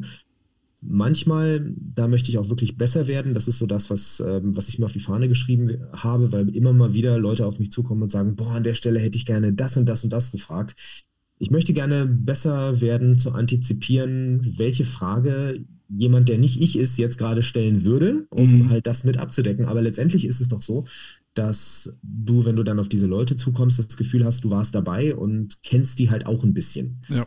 Und ich finde, das kann Leute halt einfach mehr in, dazu animieren, ins Stadion zu gehen und sich ein Team anzugucken, weil du hast ja auch schon was, worüber du dann mit dem Coach reden kannst oder worüber du mit Spielern reden kannst. So, ey, ihr seid doch die, die hatten das und das und das. Ja, und dann fühlt man sich halt vielleicht wohl ja. oder wohler oder hat halt vielleicht einen Grund mehr, ins Stadion zu gehen, abseits von dem Sport, weil man halt weiß, okay, die hatten jetzt wirklich ein Problem auf Quarterback und jetzt ist da jemand Neues, der ist seit zwei Wochen in Deutschland und jetzt wirft er für die Bälle, das gucke ich mir an. Ähm, mhm. ja, du bist ja da, du bist ja da wirklich, äh, wie der äh, Podcast ja auch heißt, Balltime, bist ja mehr auf das Spiel fokussiert. Ne? Also ja. du guckst dann die, die Teamstruktur an, wo, wo sind die Stärken und Schwächen, was, was muss da taktisch jetzt passieren, während wir mehr so wirklich immer so auf das Organisatorische gucken. Ähm, da interessiert ja uns ja immer so der Verein so als Ganzes, wie die sich da so aufstellen. Was ich aber bei anderen Podcasts halt immer vermisse, jetzt nicht bei deinem, äh, sondern wirklich bei denen, die jetzt so aus, äh, aus dem Boden schießen, und äh, die führen ja auch alle Interviews, die stellen aber keine kritischen Fragen. Ja, also mhm. das ist halt immer alles so, so weichgespült und, und äh, äh, Wohlfühlatmosphäre, sich so gegenseitig den Bauch pinseln, aber so richtig kritische Fragen kommen dann halt immer nicht. Ne? Und, und dann denke ich mir halt, ja, ist dann halt auch irgendwie Zeitverschwendung, dann zuzugucken, wenn es dann nicht mal wirklich an, die, an, an den Kern geht. Ne? Mhm.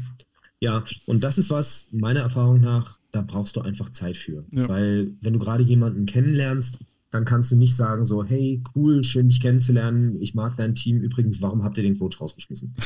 Äh, ja, man kann natürlich, man kann natürlich versuchen, smooth dann äh, an den Kern dann rauszukommen. Ne? Du kannst, äh, kannst dann die Frucht hart abschälen oder du filetierst das Ding. Ja. Und, und, und da wirst du, wirst du keine ehrliche Antwort kriegen. Du wirst ja. keine ehrliche Antwort kriegen, weil ich, ich habe gemerkt, und deshalb sage ich, meine ersten Podcasts waren scheiße, ich habe gemerkt, wenn du denjenigen hetzt, mhm.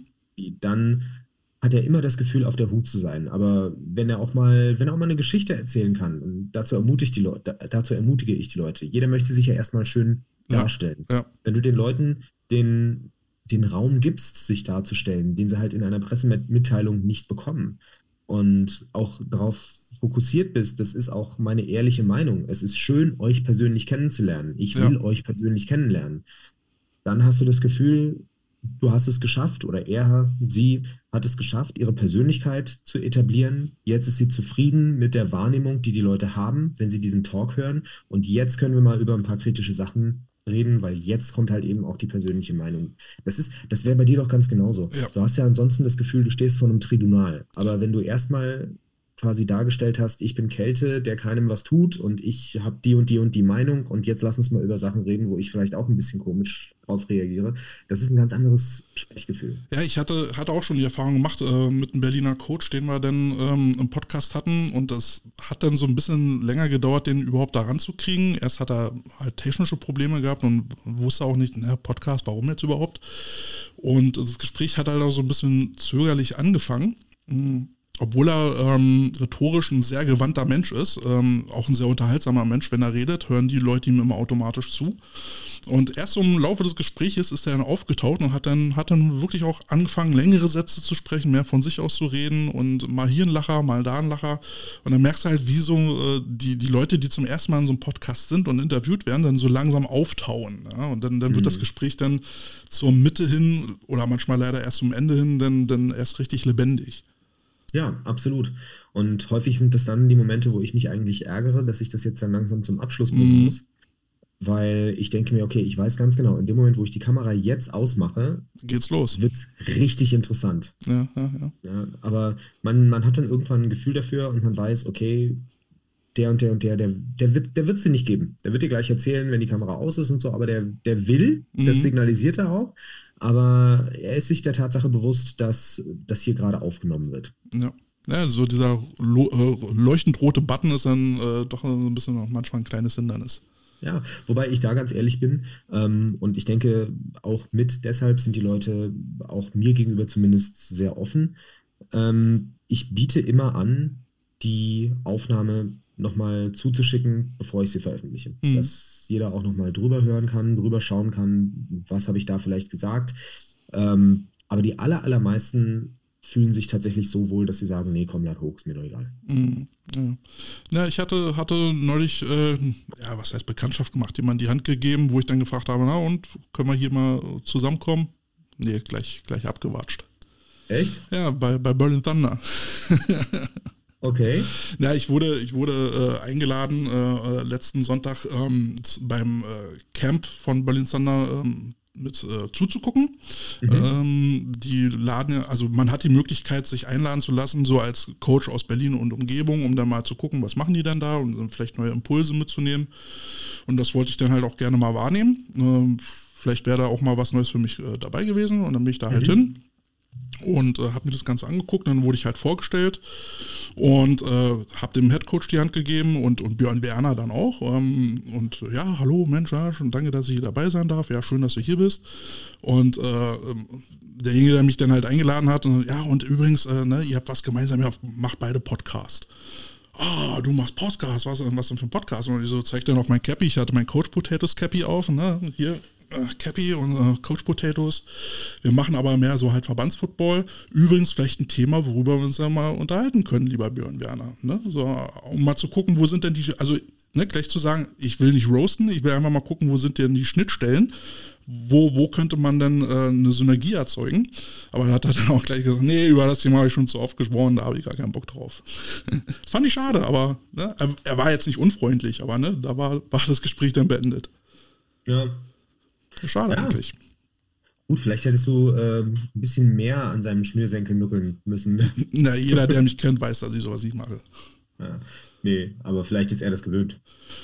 Ja, ja, das kann sein. Ich denke, ich denke, da wird es viele Leute geben, die auch um seine Aufmerksamkeit buhlen. Ich meine, er ist ja, er steht in der Öffentlichkeit ne, mit, mit dran und äh, also als ehemaliger NFL-Spieler, jetzt als ELF-Owner eines Teams plus eben als Randpersönlichkeit äh, steht er dann halt auch schon im öffentlichen Mittelpunkt und gibt ja auch viele Leute, die ihn toll finden und die dann auch gerne bestimmt mal ein Autogramm äh, haben möchten oder sowas. Aber ich bin kein Mensch, der jetzt auf anderen zugehen und sagt, hey, hey, hey, ich, ich will mal was von dir und äh, können wir mal miteinander talken hier und so. Äh, ich biete es halt einmal an und äh, wenn ich dazu komme, ansonsten dränge ich mich halt auch nicht auf und wenn es halt nicht klappt, dann ist es okay.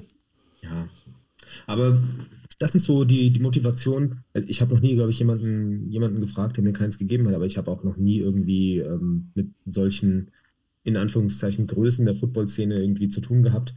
Ähm, außer Spengemann, aber da, das ist irgendwie nie zustande gekommen von ja. meiner Seite aus. Ja, und ansonsten, ja, äh, Thunder ähm, habe ich was mitgenommen. Also ich würde es mal unter dem äh, Begriff verbuchen, it's just Football. Also es war jetzt, war jetzt ja auch nur so eine Leistungsabfrage, so kurz vor Saisonstart, also konnte ich da jetzt nicht so viel rausziehen. Die Techniken, mhm. die sie gespielt haben, waren jetzt für mich nie, alles nichts Neues. Ich habe mir halt die O-Line angeguckt und äh, letztendlich würde ich so als Fazit sagen, deutsche Trainer für einen Großteil deutsche Spieler war jetzt für mich jetzt kein Jaw-Dropper. Ähm, sah jetzt für mich nicht viel anders aus als die GFL. Du hast halt den Unterschied, die Leute werden alle mehr oder weniger bezahlt und haben damit halt eine Anspruchshaltung zu erfüllen, immer beim Training zu sein. Und damit kannst du natürlich anders trainieren als bei ne, EVs, wo, wo die Leute ihren Mitgliedsbeitrag zahlen und dann vielleicht mal nicht zum Training gehen. Ne? Da hast du halt andere Synergien und ähm, die haben ja natürlich auch so das Gefühl, best of the best, ja? top of the tops, äh, dann irgendwie eine elitäre Verbindung zu sein was mhm. ja vielleicht auch sind. Äh, und ich glaube, da entstehen dann halt auch andere Synergien, als, als wenn du jetzt irgendwo anders unterwegs bist. Und äh, auf jeden Fall sah das alles sehr organisiert, alles sehr strukturiert aus. Und ich bin für mich zu dem Schluss gekommen, dass der eigentliche Unterschied, gerade bei Coaches dann ähm, oder bei Teams generell, ist, ähm, der Unterschied ist, wie viel Zeit hast du zur Verfügung, wie viel Manpower hast du zur Verfügung und wie strukturierst du das Ganze. Ne? Mhm. Und das, das machen sie gut. Sie haben ja eine hohe Manpower. Sie haben auch immer jemanden dabei, der filmt. Sie haben im, äh, im Jansport, äh, Jansportstadion äh, trainiert. Ne? Und wenn du da so ein ganzes Team zur Verfügung hast, wirklich ein full-loaded Team, was dann da trainiert und die Coaches halt wirklich alle organisiert und eingetaktet sind, dann kannst du natürlich ganz tolle Sachen machen. Ja, aber das ist ja, korrigiere mich, wenn ich falsch liege, so wie du es beschreibst, so der Cheatcode, den auch GFL-Mannschaften hatten, zumindest die erfolgreichen, ja. dass sie halt diese Trainingsperiodisierung und ähm, die logistische Abwicklung eines Trainings viel, viel besser herausgefunden haben als beispielsweise ein Team in der Oberliga Nord. Mhm. Würde ich, würde ich so sehen, ja. Das ist so, das ist so der, äh, das, was uns von der ELF, glaube ich, so unterscheidet. Also quasi die, Effi, die Perfektion der Effizienz von Zeit. Genau. Und mhm. Ressourcen, also Ressourcen im, im, im Allgemeinen. Ne, nicht nur Zeit, sondern auch Manpower. Und natürlich hast du dann äh, dadurch, dass das ja die Sogwirkung einer elitären Gruppe hat, hast du natürlich die Leute, die, die meinen, was zu können. Und ich denke, da sind auch gute Coaches dabei. Und dann hast du eben eine Ansammlung von guten Coaches. Ähm, und die können nochmal ein kleines Quäntchen mehr bewirken, als wenn du halt so einen bunt gemischten Coaching hast, wo du vielleicht so auf einer oder anderen Position vielleicht kleinere Schwächen hast. Vom Knowledge her. Hm. Weißt du, was ich meine? Ja, ja, verstehe ich. Und wie würdest du das jetzt sehen, tatsächlich ähm, die Qualität der Spieler, jetzt wo du wirklich so nah dran warst?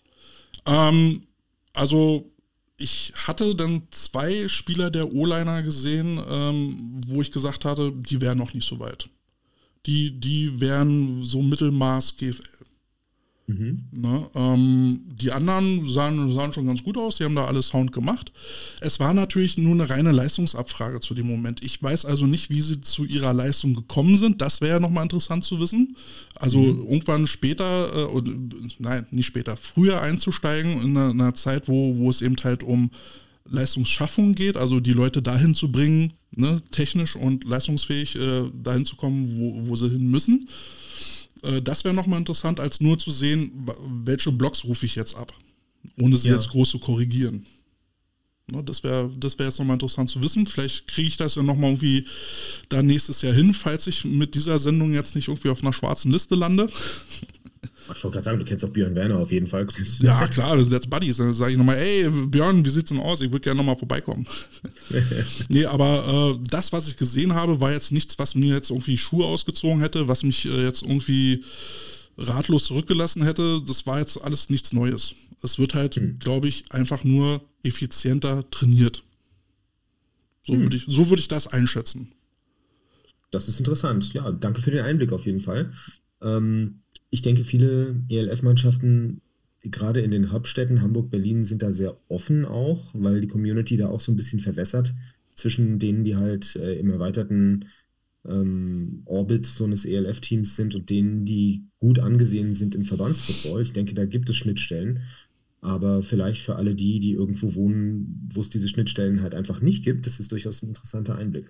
Ja, und ich finde es äh, auch gut wenn, wenn das äh, Team Berlin Thunder jetzt sagt, wir sind offen dafür, dass die Trainer in der Umgebung hier mal bei uns reingucken und vielleicht können wir euch ja somit supporten, finde ich schon mal ganz okay. Ja, die Frage ist dann halt, gibt es dann irgendwann mal dann den Einblick, eben zu sagen, was sind dann eure Keys, also eure Geheimnisse? Wie coacht ihr denn etwas? Wie seid ihr denn zu dieser Erkenntnis gekommen? Was wollt ihr mit diesen Techniken erreichen? Das ist ja dann irgendwann mal die Frage, die interessant wird. Ach, und da hast du überhaupt keine Einblicke gewinnen können? Nee, das nicht. Wie gesagt, es war halt nur ein Camp, wo, wo dann ähm, äh, alle ihre Techniken nochmal durchgegangen sind, dann ihre Plays durchgegangen sind. Ne? Sie sind ja zwei Wochen vorm Spiel, da werden sie jetzt nicht noch äh, anfangen, jetzt irgendwelche äh, Griffe in die Trickkiste zu machen. Mhm. Also es war jetzt wirklich einmal mal zu gucken, wie trainieren die. Ne? Und ganz ehrlich, ähm, hätte ich jetzt auch bei den Adlern so gesehen. Ja. Ne?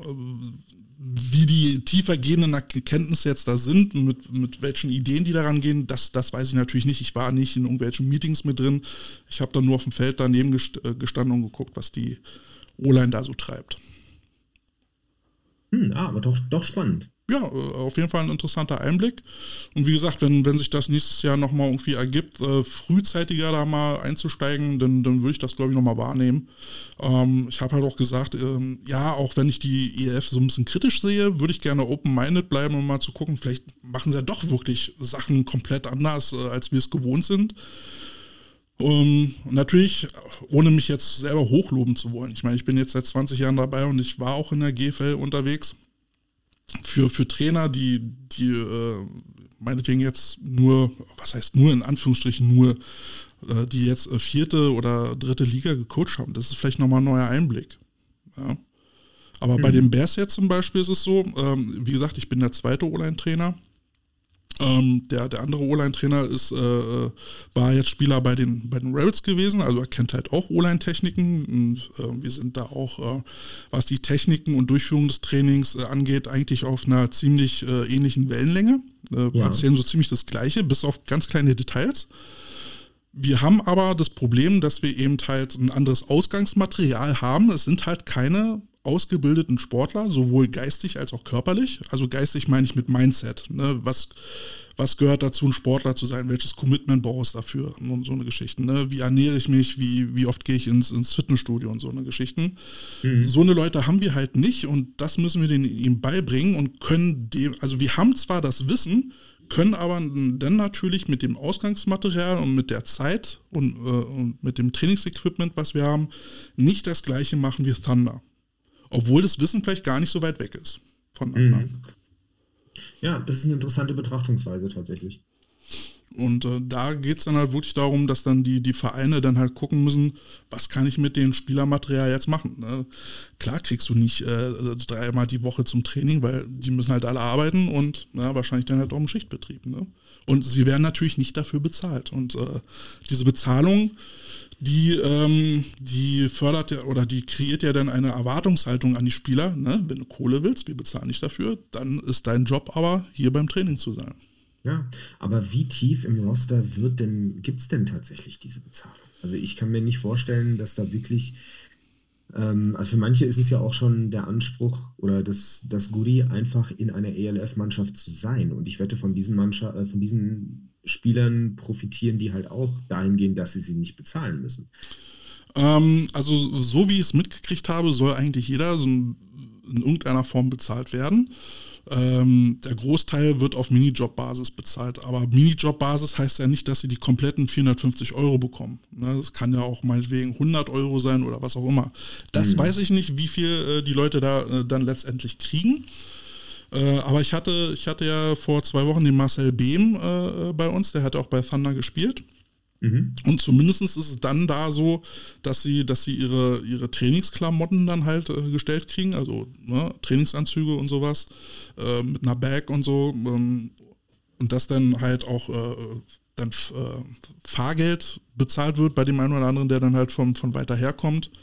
Ne, und sie müssen dann halt keinen kein, ähm, Mitgliedsbeitrag zahlen und äh, sie kriegen Helm und Pad gestellt. Also klar können sie sich dann auch einen eigenen Helm oder Pad kaufen, wenn sie, wenn sie meinen, das, was ihnen gestellt wird, reicht ihnen nicht. Aber letztendlich äh, ist für jeden halt ein Helm und ein Pad da. Und mhm. das ist ja auch schon viel wert. Auf jeden Fall, ja. ne, und äh, dann eben halt, bis zu einem gewissen Grad eine Bezahlung. Ich glaube, es gibt dann halt mehrere Level von Bezahlung. Die normalen Spieler kriegen dann halt irgendwas dann innerhalb dieser, dieses Minijobs. Ne? Die Talentierten kriegen dann halt ein bisschen mehr. Und dann gibt es dann halt natürlich die, die Imports, die dann halt äh, natürlich anders bezahlt werden. Und ich habe gehört, äh, als ich mich neulich äh, off the record mit äh, einem GFL-Coach unterhalten habe, es gibt dort wohl auch so bestimmte Prämien. Also wenn du Jugendnazio gespielt hast, äh, kriegst du eine Prämie. Wenn du Nazio gespielt hast, kriegst du eine Prä oder ein höheres Einstiegsgehalt. Mhm. Ähm, wenn du Auswahl gespielt hast, kriegst du eine Prämie. Wenn du National Herren-Nationalmannschaft äh, gespielt hast, kriegst du noch eine Prämie und sowas. Und da ist es halt wohl gestaffelt. Ja, und ich denke letztendlich, nachdem Leistungsprinzip, die du äh, dann in der Saison zeigst, ne, denke ich ja auch, äh, für Touchdown oder sowas könnte es auch eine Prämie geben oder sowas, ne? so wie, wie bei der NFL oder sowas. Aber das weiß, Gerücht, ich, nicht. weiß das, ich nicht. Das, das ist jetzt nur eine Vermutung. Aber ich könnte mir vorstellen, dass das eben auch nochmal eine zusätzliche Motivation wäre. Auf jeden Fall. Ne? Und äh, so wie ich dann halt gerüchteweise gehört habe, strebt man dann, also jetzt im Dunstkreis von Thunder habe ich das gehört, ähm, strebt man jetzt aber trotzdem irgendwie an, äh, so Richtung Gemeinnützigkeit wieder zu gehen. Ähm, beziehungsweise dann Sponsorengeld über, über Fördervereine dann reinzuholen, dann irgendwie jugendmäßig so ein Fleckteam aufzubauen. Hintergrund ist dann natürlich, sie müssen halt für ihre Trainingsplätze bezahlen. Und ein Spiel und ein Training im Jahn-Sportstadion kostet Asche. Ja, und das nicht so knapp. Und so versucht man dann wohl irgendwie wieder dann an äh, kostenlose bis kostengünstige äh, äh, Trainings- und Spielstätten zu kommen. Wo ich mir dann aber frage, was soll denn das mit dem professionalisierten Gelaber? Ja, es ist halt, es ist doch schön, wenn du da so ein, so ein bisschen Gemeinnützigkeit reinschmeißen kannst und dann dafür Fördergelder bekommst. Das ist doch, das ist doch geil. Ja, wo ich dann man, auch, man darf nicht, ja? man, man darf nicht, darf natürlich nicht vergessen, Verbandsteams machen das auch. Ja, richtig. Aber was unterscheidet dann halt noch äh, äh das ELF-Team vom, vom Verbandsteam, weißt du? Das, das, das, das, ist dann so die Frage, die ich mir dabei stelle. Ich meine, gut, letztendlich kann jeder selber entscheiden, wie, wie der Weg zum Erfolg aussehen soll. Ähm, natürlich äh, ist dann halt die Frage, wo kann ich dann halt auch Geld sparen? Und wenn ich dann halt für die Trainingsstätte nicht bezahlen muss, ist es natürlich ein guter Benefit. Ne? Aber dann bist du in dem Punkt dann halt auch nicht besser als die Verbandsteams. Ja, ich muss immer lachen, wenn irgendwie, ähm, wenn Leute Charity als Charity als Joker einsetzen, um dann ja. vielleicht doch irgendwie einen Schnitt zu machen. Das ist aber jetzt unabhängig vom Football und ja. ich verstehe auch, dass, dass kleinere Mannschaften ähm, auf die Synergie bauen, halt durch eine Charity-Aktion auch bekannter zu werden. Das finde ich jetzt auch nicht schlimm. Nee. Aber wenn es halt wirklich direkt um, um finanzielle Mittel geht, dann ähm, ah, das, das hat für mich immer ein Geschmäckle. Ähm, ja, und ich, ich warte halt auch irgendwie immer noch wirklich auf diese, diese öffentlichen ähm, Aktion, die der Footballjugend irgendwie zugutekommen soll. Also ich habe, habe also meines Wissens nach noch nichts hier gesehen, was jetzt irgendwie so eine Art Thunder Camp gewesen wäre, ja, wo sich dann halt äh, Spieler und Trainer halt irgendwo versammeln und dann die Kids dann ranholen und die dann coachen. Oder dass die in die Vereine gehen und sagen, hier, wir, wir helfen euch mal so ein bisschen oder so. Das habe ich jetzt noch nicht erlebt. es kann vielleicht passiert sein, das weiß ich nicht, aber ich habe davon noch nichts gehört und noch nichts gesehen. Wart's ab. Ich denke, die werden auch früher oder später auf den Trichter kommen, dass das halt auch wahnsinnig geile ähm, Bilder für Social Media sind, wenn ein Thunder-Spieler in Thunder-Klamotten in einer Grundschule ist und Thunder-T-Shirts austeilt. Ja. Und das ist, das ist einfach nur eine Frage der Zeit. Ich denke, den Weg werden sie halt auch irgendwann gehen müssen, weil die NFL kommt. Und wenn die das dann macht, ähm, wer ist dann die ELF? Das ist aber halt vielleicht auch gerade das der Fluch und der Segen halt. Ähm, der, der kleine Bruder von der NFL zu sein. Du baust jemanden, du versuchst jemanden aufzubauen als Star, aber der Weg heutzutage zu den richtigen Stars. Ich will nichts wegnehmen von jemandem, der in der ELF spielt. Sicherlich ein harter Spieler, der sich den Arsch aufreißt und auch seinen Applaus verdient und auch seine Fans verdient. Aber ist halt nicht Patrick Mahomes. Mhm. Und der Weg zu Patrick Mahomes ist heutzutage ja auch viel, viel kürzer geworden, als er noch vor paar Jahren gewesen wäre zu einem Steve Young oder einem Jerry Rice. Mhm. Nun wabern ja so ein bisschen die Gerüchte äh, in der Football-Szene rum oder sie halten sich hartnäckig, dass es irgendwie geplant ist, eine äh, European Division der NFL aufzumachen. Wenn es so wäre, würdest du dann vermuten, dass das ein Sargnagel für die EF sein könnte? Mm, wenn sie es nicht schafft, das zu sein. Ähm, Ja, ja, natürlich. Also das, beziehungsweise, ich, ich kann mir nicht vorstellen, wie, bis jetzt, jetzt rede ich gerade, Amerikaner sagen talking out of my ass, weil wir reden jetzt gerade über ein Thema, was ich, was mir, wovor ich vor zehn Sekunden erfahren habe. Äh, also Sorry, dass eine, ich dich damit überfalle. Kein Problem, kein Problem. Also es soll erstmal erstmal für mich zur Erklärung, du kannst es mir hier on the air erklären. Es soll eine europäische Division der NFL geben, also die dann aber die auch mit um den Super Bowl ja. ähm, also, mit in Super Bowl und Playoffs. Wenn ich es richtig verstanden habe, es gibt immer so dieses Schlagwort European NFL Division und das würde bedeuten, dann in Europa so ein paar NFL-Teams dann zu haben. Ich meine, ich, ich würde jetzt es so interpretieren, die Deutschland-Spiele, die wir jetzt hier haben, sind so der erste Schritt dazu, um den Markt zu testen. Und äh, die Resonanz vom deutschen Markt ist ja auf das erste Spiel sehr positiv gewesen. Und jetzt gibt es ja dieses Jahr auch schon zwei Spiele. Und wenn ich es jetzt richtig im Kopf habe, bitte nicht äh, verprügeln, wenn es jetzt nicht stimmt, aber ich meine gehört zu haben, dass die Chiefs jetzt wohl mehr als nur ein Spiel in Deutschland absolvieren sollen. Nicht hm. dieses Jahr, aber insgesamt gesehen. Ja. Und im Hintergrund mit diesem Gerücht European NFL Division, wo du dann vielleicht in London, eins in, Deutschland und weiß ich nicht, wo ein NFL-Team hättest, ähm, was ja dann ähm, der Traum eines jeden Football-Fans wäre, ob er nun selber gespielt hat oder nicht, ähm, das wäre ne, eine Reise nach Mekka. So, und würde dann die ELF nicht Leute verlieren, beziehungsweise auch an, an Bedeutung verlieren? Gut, okay. Erstmal ist das ein Punkt, wo ich sagen würde, äh, tut mir leid, wenn ich da jetzt ähm, irgendwelche Insider, die wirklich die Informationen haben und wissen, dass ich das jetzt nur rate, riskiere, bitte flagelliert mich nicht. Aber meine erste, mein erster Gedanke wäre, kommt eh nicht. Mhm. Ähm, weil organisatorisch gar nicht machbar. Und wenn es überhaupt geht, warum gibt es das nicht schon längst mit Kanada, wo sowieso Spieler hin und her gepipelined werden und es auch genug Fans von NFL-Mannschaften gibt? Ähm, es gibt ja auch zum Beispiel in, im Basketball und im Eishockey äh, länderüberschneidende Spiele und sowas. Und in der NFL gibt es das nicht. Also ich weiß nicht warum, aber ich glaube nicht, dass es kommt. Wenn es kommt, ähm, kann ich mir vorstellen, dass es höchstens dann kommt, auch wenn die ELF vielleicht schon längst aus dem Weg ist. Ähm, auch das ist jetzt nur eine, auch das ist jetzt nur eine Spinnerei. Ähm, die ELF muss sich ja mit Merch und mit äh, Ticketverkäufen irgendwann am Leben halten. Also die, irgendwann ist irgendwann ist halt diese, dieses Anfangskapital, was sie da jetzt irgendwie eingelegt haben, auch aufgebraucht. Und dann ist die Frage, wie hoch ist die Tragfähigkeit? Kann, können sie genug Leute davon überzeugen, Jahr für Jahr sich das angucken zu wollen, die eigentlich, weil es sind ja primär Run-Fans, die eigentlich NFL wollen. Mhm. Wann ist dieser, wann ist dieser, dieser Schleier des Freudentaumels, oh geil, Coach Esume macht ja bei uns in Deutschland auch was mit deutschen Talenten, wann ist das weg? Und man kommt, wann, wann wird es langweilig? Einfach. Ja. So.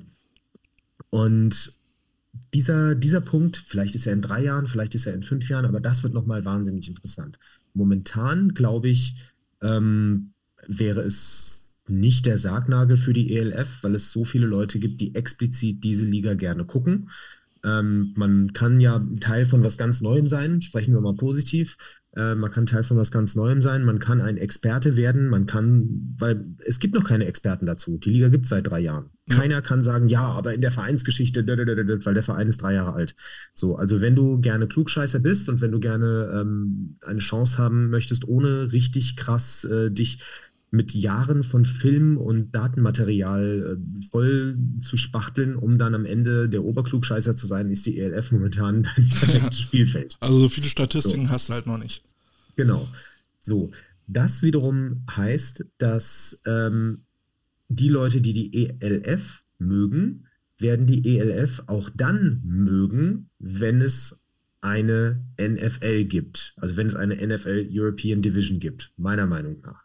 So, wenn es die ELF dann nicht mehr geben sollte, irgendwann in fünf, sechs, sieben Jahren, und die NFL wagt dieses Experiment, dann wird das natürlich richtig gut einschlagen, weil ich immer noch nicht glaube, dass die GFL ähm, es schafft, in den nächsten Jahren ein Produkt auf die Beine zu stellen, was so sexy ist, wie etwas, was von einem großen Fernsehsender mit jahrelanger Erfahrung und unfassbaren Ressourcen produziert wird.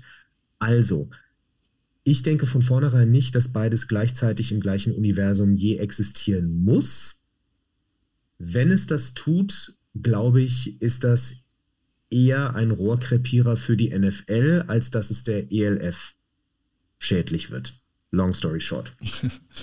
Also ich würde vom, ich würde es so sehen, wenn die NFL kommt, so kommen sollte, dann ist das wie immer, wie äh, dieses Bildnis von den immer größeren Fisch im Teich. Es gibt immer einen größeren Fisch im Teich, der, der dich fressen will, wenn du glaubst, du bist der Größte. Wenn, wenn die NFL kommt, denke ich halt, dass die ELF in eine Rolle kommen könnte, in der, die, der die GFL jetzt ist wo man sagt, eigentlich müsste die GFL jetzt äh, eine Ausbildungsliga werden für die ELF mhm. und die ELF würde jetzt ihrerseits zur Ausbildungsliga für die NFL werden.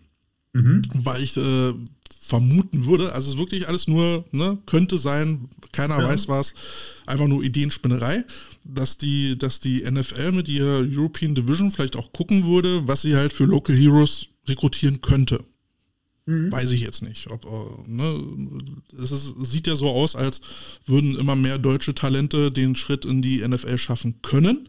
Ja. Ne, und selbst äh, auf Positionen, wo man immer gedacht hätte, das haut nicht hin, äh, da ist der Unterschied zu groß. Zum Beispiel bei Receivern. Früher war es ja immer so, im College-Bereich haben wir immer O-Liner liefern können und Kicker. Mhm. Ähm, und O-Liner haben es ja auch geschafft dann in die NFL ne, mit, mit Kuhn und, und, und Vollmer. Und, plus ähm, D-Liner. Plus D-Liner, ja. Äh, das waren so die Positionen, die man als Deutschland äh, beliefern konnte. Jetzt, jetzt kommen noch Receiver mit dazu. Das hätte vor ein paar Jahren keiner für möglich gehalten.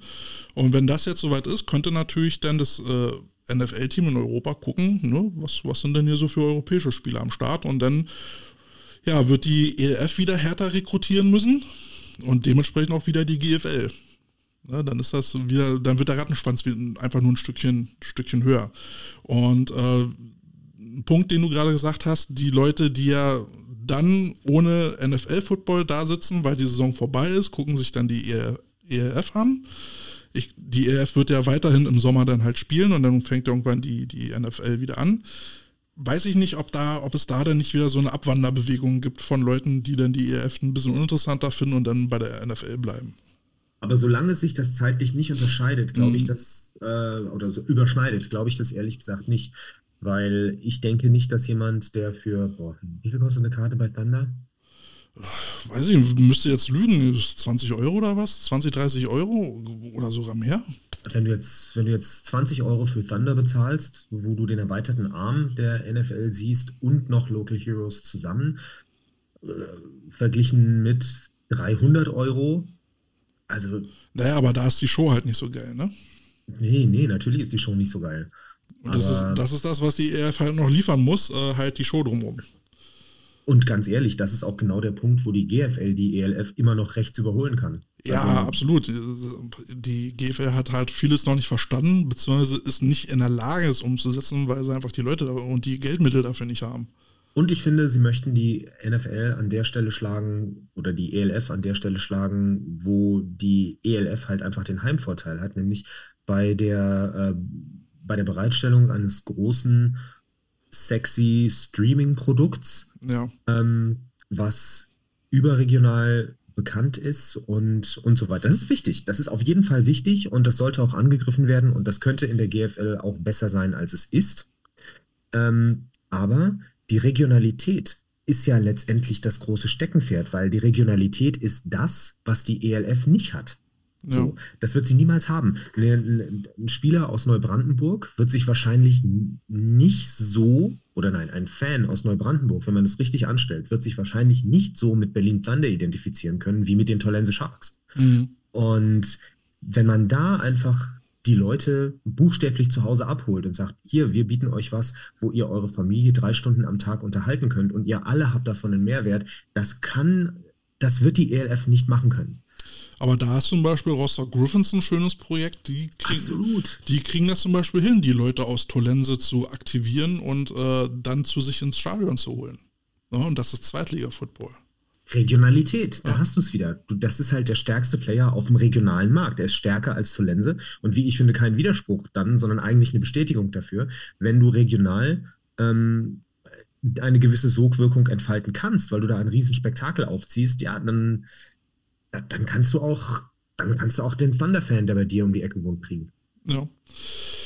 Ja, ich weiß nicht. Also ich habe hab mir bis jetzt noch kein ERF-Spiel live angesehen, also vor Ort und ich glaube, ich werde es halt auch nicht machen. Ich habe hab mir nur am ersten Spieltag der ersten Saison habe ich mir meinen Stream angeguckt, wo ich sagen muss, da haben sie, da haben sie von Anfang an eigentlich schon gute Arbeit geleistet, bis auf kleine, ein paar kleine Anfangsschnitzer. Und da wird sich die GFL jetzt äh, zukünftig dran messen müssen, weil sie haben jetzt ja, haben jetzt ja ein Streaming, beziehungsweise ein Gaming Pass-Paket vorgelegt, der ja auch schon so ein paar Preise hat, wo du denkst, also wenn da sich die Qualität nicht verbessert im Gegensatz zum, zum letzten Jahr, wo die Streaming-Dienste ja teilweise richtig grottig waren, dann ist ja. es eine Frechheit, dafür Geld zu verlangen. Ja, Aber andersrum, das äh, habe ich von, äh, von, von den Rostockern gehört, ein Streaming-Angebot äh, pro Gameday kostet mehrere tausend Euro, das zu wuppen. Ja. Mehrere das, äh, tausend. das möchte man gar nicht, möchte man gar nicht denken. Ich habe mal, ähm, ich arbeite ja hin und wieder mit, mit Leuten zusammen, die da im Streaming-Game sind und die sagen, also für eine komplette Saison ähm, haben die 10.000 Euro Produktionskosten. Ja. Also das möchte man gar nicht denken. Richtig. Ja, äh, da kommt gerade der Richtige äh, äh, in, in den ähm, Streaming-Kommentar äh, rein. Phillies äh, ist da, sagt Moin Moin. Moin Moin, Patrick. Äh, Kosten, da komme ich ja genau richtig, genau. ja, wenn du, wenn du was dazu sagen kannst, Phillies, was, was würdest du meinen, kostet so eine Produktion, wenn du vor Ort bist? Ich meine, berechnest du den Teams was? Ähm, was hast du für einen Aufwand, wenn du es berechnen würdest? Erzähl mal wollte ich auch mal gucken, ob ich den mal bei mir in den, ins Interview reinhole, um mal ja, ein bisschen. Äh, expliziter darüber zu sprechen. Auf jeden Fall sehr interessante Gesprächspartner. Ach ja, und Felix, pack da ruhig auch die Kosten für den Kaffee rein, den du brauchen wirst, weil du wahrscheinlich 83 Stunden am Stück wach bist, um sowas auf die Beine zu stellen, weil du es natürlich alles alleine machst. Ja, ich meine, ähm, also die, die Hof, äh, die Hof äh, Joker Streaming Leute, beziehungsweise ist es ja einer und dann guckt er, wer, wer da hilft, wenn ich das richtig verstanden habe.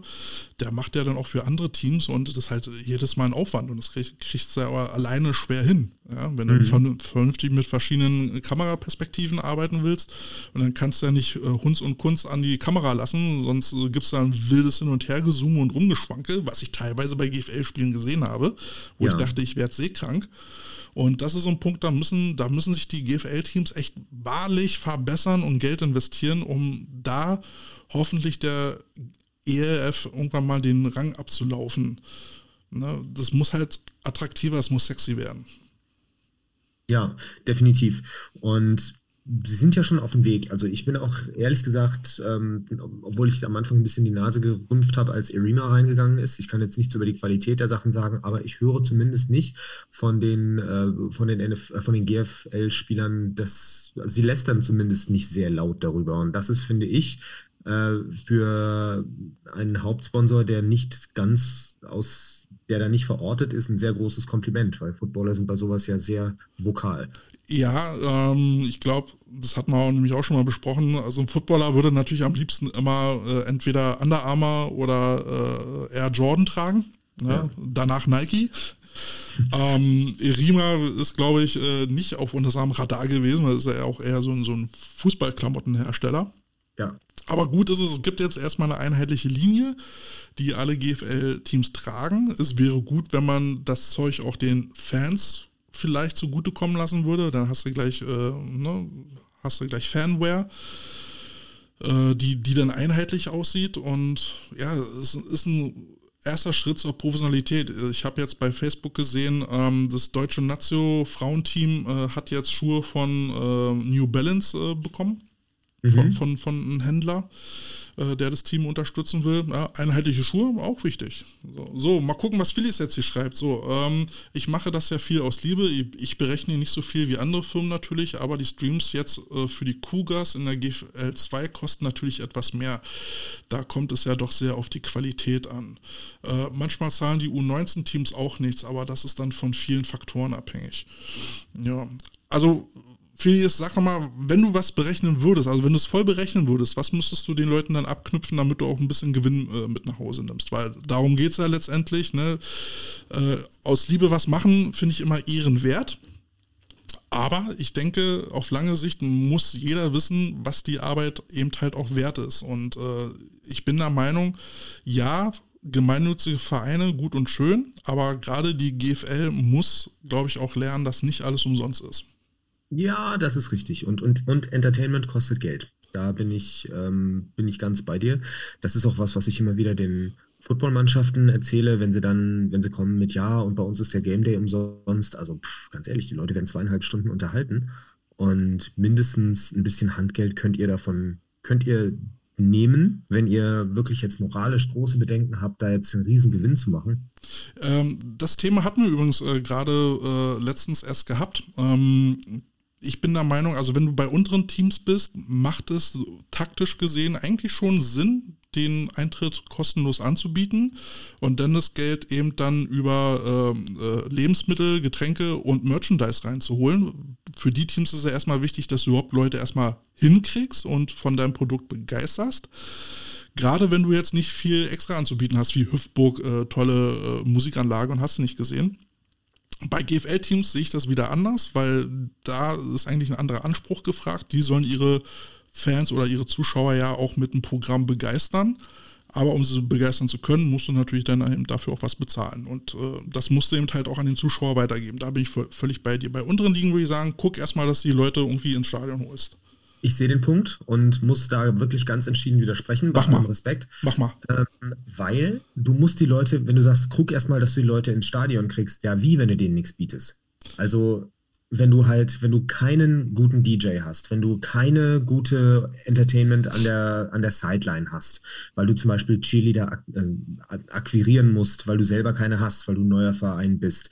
Du musst dir allen möglichen Kram kaufen, um halt ein, ein sympathisches Produkt zu machen, wo die Leute auch gerne hingehen. Das heißt, du brauchst am Anfang wirklich sehr, sehr, sehr, sehr, sehr viel Geld in Relation zu, mhm. zu einem laufenden Betrieb, wo die Hardware schon da ist. Wir gehen davon aus, neuer Verein hat nichts. Mhm. Du schnorst dir den Kram zusammen und das, was du nicht zusammenschnorren kannst, musst du kaufen. Es sollte halt auch gut aussehen, damit die Leute halt gerne wiederkommen. Das ja. heißt, Du brauchst in der Version, wenn man das so rum macht wie du, ein immenses Start, äh, Startkapital, was ein äh, GFL-Team einfach nicht hat, oder haben sie natürlich auch, aber sie haben sowieso on top noch regelmäßige Einkünfte von Eintritt, der ja nun wirklich nicht wirklich nicht zu verachten ist. So. Dann ist der nächste Punkt, und das ist natürlich veranstaltungspsychologisch, es ist einfach so, wenn etwas umsonst ist, hat's keinen Wert. Du, dann hat es keinen Wert. Du hast Leute, die gehen dahin, die laufen da mal drüber, dann denken sie, oh ja, Bratwurst, habe ich auch Bock drauf. Ich muss heute sowieso noch einkaufen. Ich gehe jetzt wieder nach Hause, fahre dann meinetwegen ins Alexa, kauf da ein hol mir nebenbei eine Bratwurst, wo ich sowieso noch was erledigen muss. Wenn ich etwas gezahlt habe, um hier zu sein, da denke ich mir, okay, ich bin noch anderthalb Stunden hier, ich bleibe jetzt hier und esse jetzt hier meine Bratwurst. So. Ja, also mein, mein Gedankenansatz äh, hat eigentlich noch eine Voraussetzung, die vorher erfüllt sein müsste. Mhm. Und zwar, dass man äh, die Game Day-Ausrichtung vielleicht über Sponsorengelder wuppen kann. Aber da, das mit den. Hm? Ja? Aber wenn das mit den Sponsorengeldern schon geklappt hätte, dann hättest du dir auch nicht den ganzen Scheiß zusammenschnorren müssen. Also okay. Ja, also äh, ich will halt, ich will halt darauf hinaus, also wenn, wenn du das hinkriegst, nicht auf ähm, Eintrittsgelder angewiesen zu sein, sondern das Geld halt irgendwo anders reinholst. Also einmal die Eintrittsgelder dann vielleicht über Sponsoring schon irgendwie mit abgedeckt, plus eben den Verkauf, den du vor Ort machst und das vielleicht dann eben mit einem äh, attraktiven Merch-Angebot zum Beispiel, wo mhm. du dann auch nochmal ein paar Euro draufhauen kannst. Muss, wäre natürlich auch gut, wenn das im Vorfeld von Sponsoring-Geld abgedeckt ist, beziehungsweise Mitgliedseinnahmen hast du nicht gesehen. Mhm. Und über diesen Verkauf generierst du halt wieder ein bisschen Rückzahlung plus ein bisschen Benefit. Ja. ja. aber wer kauft denn den Merch? Wenn du ein neues Team bist, wer kauft denn den Merch von dem Team? Das sind Leute, die da spielen. Das sind vielleicht die Freundinnen von denen, die da spielen. Und wenn es ein Jugendteam ist, sind es die Eltern, die da spielen. Ansonsten weiß keine Sau, wer du bist und weiß nicht, dass es irgendwie, dass du irgendwie stolz drauf sein kannst, diese das Merch ändert, zu tragen. Aber das ändert ja auch nichts, äh, äh, nicht der Eintrittspreis, sondern du musst ja dann im Vorfeld Marketing betreiben, um die Leute irgendwie zu erreichen, hey, hier findet irgendwie geiler Football statt, kommt mal einfach vorbei. Ob du jetzt für jedes Spiel ähm, freien Eintritt nehmen sollst, kannst, darfst, sei mal dahingestellt, aber so als Werbeaktion für ein, zwei, drei Spiele wäre es, denke ich, schon mal sinnvoll, niederschwellig die Leute ins Stadion zu holen. So. Mach's mit einem, mach's mit einem, mit, sorry, mach's mit einem Verzehrgutschein. Oder wenn so. Die Leute das, wenn die Leute das Gefühl haben, sie essen irgendwas umsonst, dann kommen sie da gerne hin. Also Leute bezahlen, das ist ja der ganze, der ganze Sinn von dieser deutschen Kryptowährung Payback. Ja? die Leute, die, die geben unfassbar viel Geld dafür aus, ein bisschen, einen Bruchteil davon umsonst zu bekommen. Und das ist doch was, das kannst du, das kannst du dir doch zunutze machen. Und dafür musst du aber, ja, du, du musst einfach die Chutzpe haben zu sagen, ich biete ein gutes Produkt an. Ja, na, da, gibt es wahrscheinlich viele Ideen zu. Ich finde es auch ganz gut, dass du dann äh, deinen Standpunkt hier nochmal äh, klar machst. Äh, finde ja immer so eine Diskussion sehr toll. Man muss sich Auf ja nicht immer äh, einer Meinung sein und eine, zwei, zwei Pole sind immer interessanter als immer nur eine Meinung. Felix hat jetzt gerade nochmal zu dem Punkt Kosten geschrieben. So, wo hat er denn jetzt hier angefangen? So, äh, ich glaube, ich habe ich kann immer nicht die alle Kommentare sehen und wenn ich dann in die Liste klicke, dann geht immer der Ton von dem Streamer an. Aber ich glaube, er hat irgendwas von 1500 Euro geschrieben, die er eigentlich nehmen müsste für so einen Stream. Wobei er glaubt, dass äh, ein GFL 2 Team sich das nicht leisten kann. So, die Teams brauchen einfach im Verein Menschen, die darauf Lust haben und sich damit auskennen. Dann fallen erstmal nur Equipmentkosten an, was ja auch schon mehr als genug ist. Ja. So, wäre für ihn natürlich der Tod, aber wie gesagt, äh, ich mache es aus Liebe zum Football. Ich bin ja zumindest jetzt teilweise soweit nicht mehr darauf, also drauf zu zahlen, das ist ja auch schon mal was. Ähm, ja, also ich finde ja so ein, so, ein, so ein Engagement immer alle Ehren wert und so ein bisschen, ähm, ja, wie nennt man das immer so? Idealismus gehört wahrscheinlich auch mit dazu. Ähm, aber natürlich, wenn, wenn du halt dafür nichts kriegst, ne, und ähm, sogar vielleicht noch drauf zahlst, dann frisst sich das halt irgendwann auf. Ne? Und zumindest irgendwie ein Dankeschön oder irgendwie so ein kleiner materieller Gegenwert, so in Form von ne, Verzehrgutschein oder sowas vor Ort oder dann mal Klamotten, wäre dann natürlich dann auch mal ein schönes Dankeschön. Ja, ja, auf jeden Fall. Ähm, bin, ich, bin ich auch immer für zu haben. Ähm, weil es ist für uns, die da, die da arbeiten, und es ist ja, es ist tatsächlich Arbeit, egal ob du filmst oder Stadionsprecher bist oder, oder irgendwas machst, das ist ja auch eine Erinnerung, die du haben wirst. Und man fühlt sich dann auch halt gleich gewertschätzt. Und gerade wenn du halt nicht so viel die Geldbörse aufmachen kannst, ist halt ein Hoodie schon auch cool. Du findest auch sicherlich jemanden, der es dafür macht, der sagt, ja. hey, ähm, Rudi und eine Bratwurst geht für mich voll klar. Ja, ich sag mal, bei unteren Teams, ne, was wirklich noch Verein und Ehrenamt im klassischen Sinne ist, ist das alles auch gut und fein. Hm, eine Liga, die den Anspruch hat, professioneller werden zu wollen, muss dann halt auch in Geld denken. So sehe ich das. Klar wirst, wirst du halt immer noch so ein paar Volunteers finden, die, ähm, die das umsonst machen aber wenn ich da jetzt zum Beispiel dann äh, von Berliner GFL-Teams dann so Postings sehe, ja, wir brauchen noch Volunteers, hier hast du Action, wir brauchen hier noch einen Kameramann, wir brauchen hier noch jemand an der Sideline, da steht aber kein Benefit dazu, dann denke ich mir, ey Leute, ehrlich jetzt, wer, wer soll sich jetzt darauf melden? Hm. Ja, ja, frage ich mich auch ehrlich gesagt immer. Ja. Äh, jo, ich gucke gerade auf die Uhr. Wir haben fast zwei Stunden voll. Wie geil ist das denn? Ja, cool, jetzt können wir endlich in die Sonne. Jetzt können wir in die Sonne. Meine Frau wird auch schon langsam äh, ungeduldig. wir wollten eigentlich ja, auch früher angefangen haben. Ja, doch, ich habe aber leider verschlafen. Das ist hundertprozentig meine Schuld. Ähm, ich hatte irgendwie, das ist ein Schichtdienst, Jetlag und ich glaube, ich habe ich hab tatsächlich 13 Stunden geschlafen. Das ist mal gut. Mal, seit ich nicht mehr neun bin. Ne, äh, die Potato Time, das ist äh, unser, unsere Kollabo, die, die immer mal, mal öfter hier. Potato Time ist sehr gut. Ja, entweder hier bei den Coach Potatoes oder bei Harold dann äh, läuft. Ne? Wir, wir äh, sprechen ja öfter miteinander. Und meine Frau hat schon ein ziemlich geiles Titelbild äh, dafür äh, äh fertig gemacht. Ich versuche dir das gerade mal zu schicken, dann kannst du ganz kurz gucken, wie geil das aussieht. Sollten wir irgendwann mal einen eigenen gemeinsamen Podcast machen, dann wäre das das Titelbild. Guck dir das mal an. Habe ich dir per WhatsApp geschickt. Ich bin schon drauf. Oh. Ist das geil? Das ist, das ist cool. Ich bin, wo hast du das Foto denn her? Äh, hat meine Frau äh, irgendwo gefunden. Da hast du vor so einem äh, Schild gestehen. Vote for Macmillan. Ah, okay, okay, okay, das ist klar. Lange nicht mehr gesehen, das Bild. Okay, alles klar. Ja, aber, aber das war doch der Hammer, oder? Ja, das ist richtig geil. Also, Vielen Dank. wenn wir irgendwann mal einen eigenen Podcast machen sollten, für, für den Verband zum Beispiel. Ja. Also. zumindest schon mal ein Bild. Haben wir schon mal ein Bild, habe ich ja auch gleich gesagt. So, äh, das war also Potato Time, meine lieben Leute. In irgendeiner Form werdet ihr uns bestimmt mal irgendwann wieder zwischendurch äh, wiederhören. Das war unsere Extra-Sendung zum Testicle Day ähm, oder Y-Chromosomentag, äh, wie immer ihr wollt. Oder wie wir Patchworker sagen, der Du bist nicht mein Vatertag. Kriegst du das zu hören, ja? Äh, stimmt. ja, ähm, vielen Dank, dass ihr dabei wart. Ihr äh, könnt den Podcast natürlich beim Streaming-Dienst-Dealer eures Vertrauens hören. Lasst uns bitte fünf Sterne da, lasst uns die Glocke da, abonniert das Ding, dann verpasst ihr nie wieder eine Show. Ihr könnt kommentieren bei Instagram und Facebook, die Coach Potatoes. Ähm, ich weiß, ihr seid immer ganz äh, doll dabei, mir persönliche Mail zu schicken und ich freue mich ehrlich gesagt über jede einzelne. Aber viel wertvoller wäre es für uns, wenn ihr die als Kommentare da lasst, weil das ist für den Logarithmus besser oder Algorithmus, so rum. Wäre ein bisschen besser, damit kriegen wir ein bisschen mehr Spreaden hin. Und kleine Kampfansage bzw. Hausaufgabe an euch, liebe Leute da draußen. Ähm, verlinkt mal diese Sendung und schickt sie dem, dem Herrn Kegelmann vom, äh, vom AfVD-Präsidium. Äh, zu, damit wir vielleicht irgendwann mal die Chance haben, für den Verband äh, mal einen Podcast zu machen. Harold und ich haben uns freiwillig gemeldet, wir würden den Scheiß machen. Ne, für den Verband. Ja, und ansonsten. Alles für den Dackel. Genau. Hast du, hast du noch äh, berühmte letzte Worte? Berühmte letzte Worte habe ich nicht. Ich würde sagen, Leute, geht raus, genießt die Sonne, seid vorsichtig beim Trinken. Alkohol und Sonne verträgt sich nicht so gut und vor allen Dingen, wenn ihr das macht, fahrt nicht mehr Auto.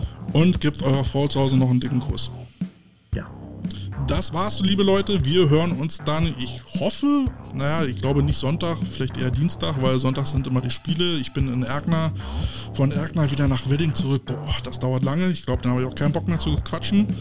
Also geht mal lieber von Dienstag aus, aber ich bespreche das noch mit Carsten. Ihr kriegt dann noch äh, einen Teaser, denn, wo wir das Datum dann nennen. Harold, vielen Dank, dass du wieder dabei warst. War ein sehr geiles Gespräch. Ich habe immer das Gefühl, das, das könnten wir ewig so machen. Was hältst du davon, wenn wir mal irgendwann eine Sendung machen, die so lange geht, bis einer von uns beiden keinen Bock mehr hat? Oh, das können wir, das können wir durchaus machen und äh, das Ganze wird dann erhöht äh, um den Faktor, wann unsere Frauen nicht mehr mitspielen. Weil ich glaube, die haben früher keinen Bock mehr als wir. Richtig, das müssen wir frühzeitig ansagen, damit wir die Community hier voll kriegen, damit die dann uns auch äh, gut Gesprächsstoff liefern kann. Ja, das machen wir mal, aber da bin ich dabei. Ja, dann müssen wir mal hinter den Kulissen quatschen, weil wir uns da mal einen ganzen Tag für Zeit nehmen. Okay, mein Lieber, ich wünsche noch einen schönen sonnigen Tag und wir sehen und hören uns. Jo, ich dir auch. Grüß mir die Hauptstadt und bis bald. Jo, bis dann. Ciao. Ciao. Die Coach Potatoes.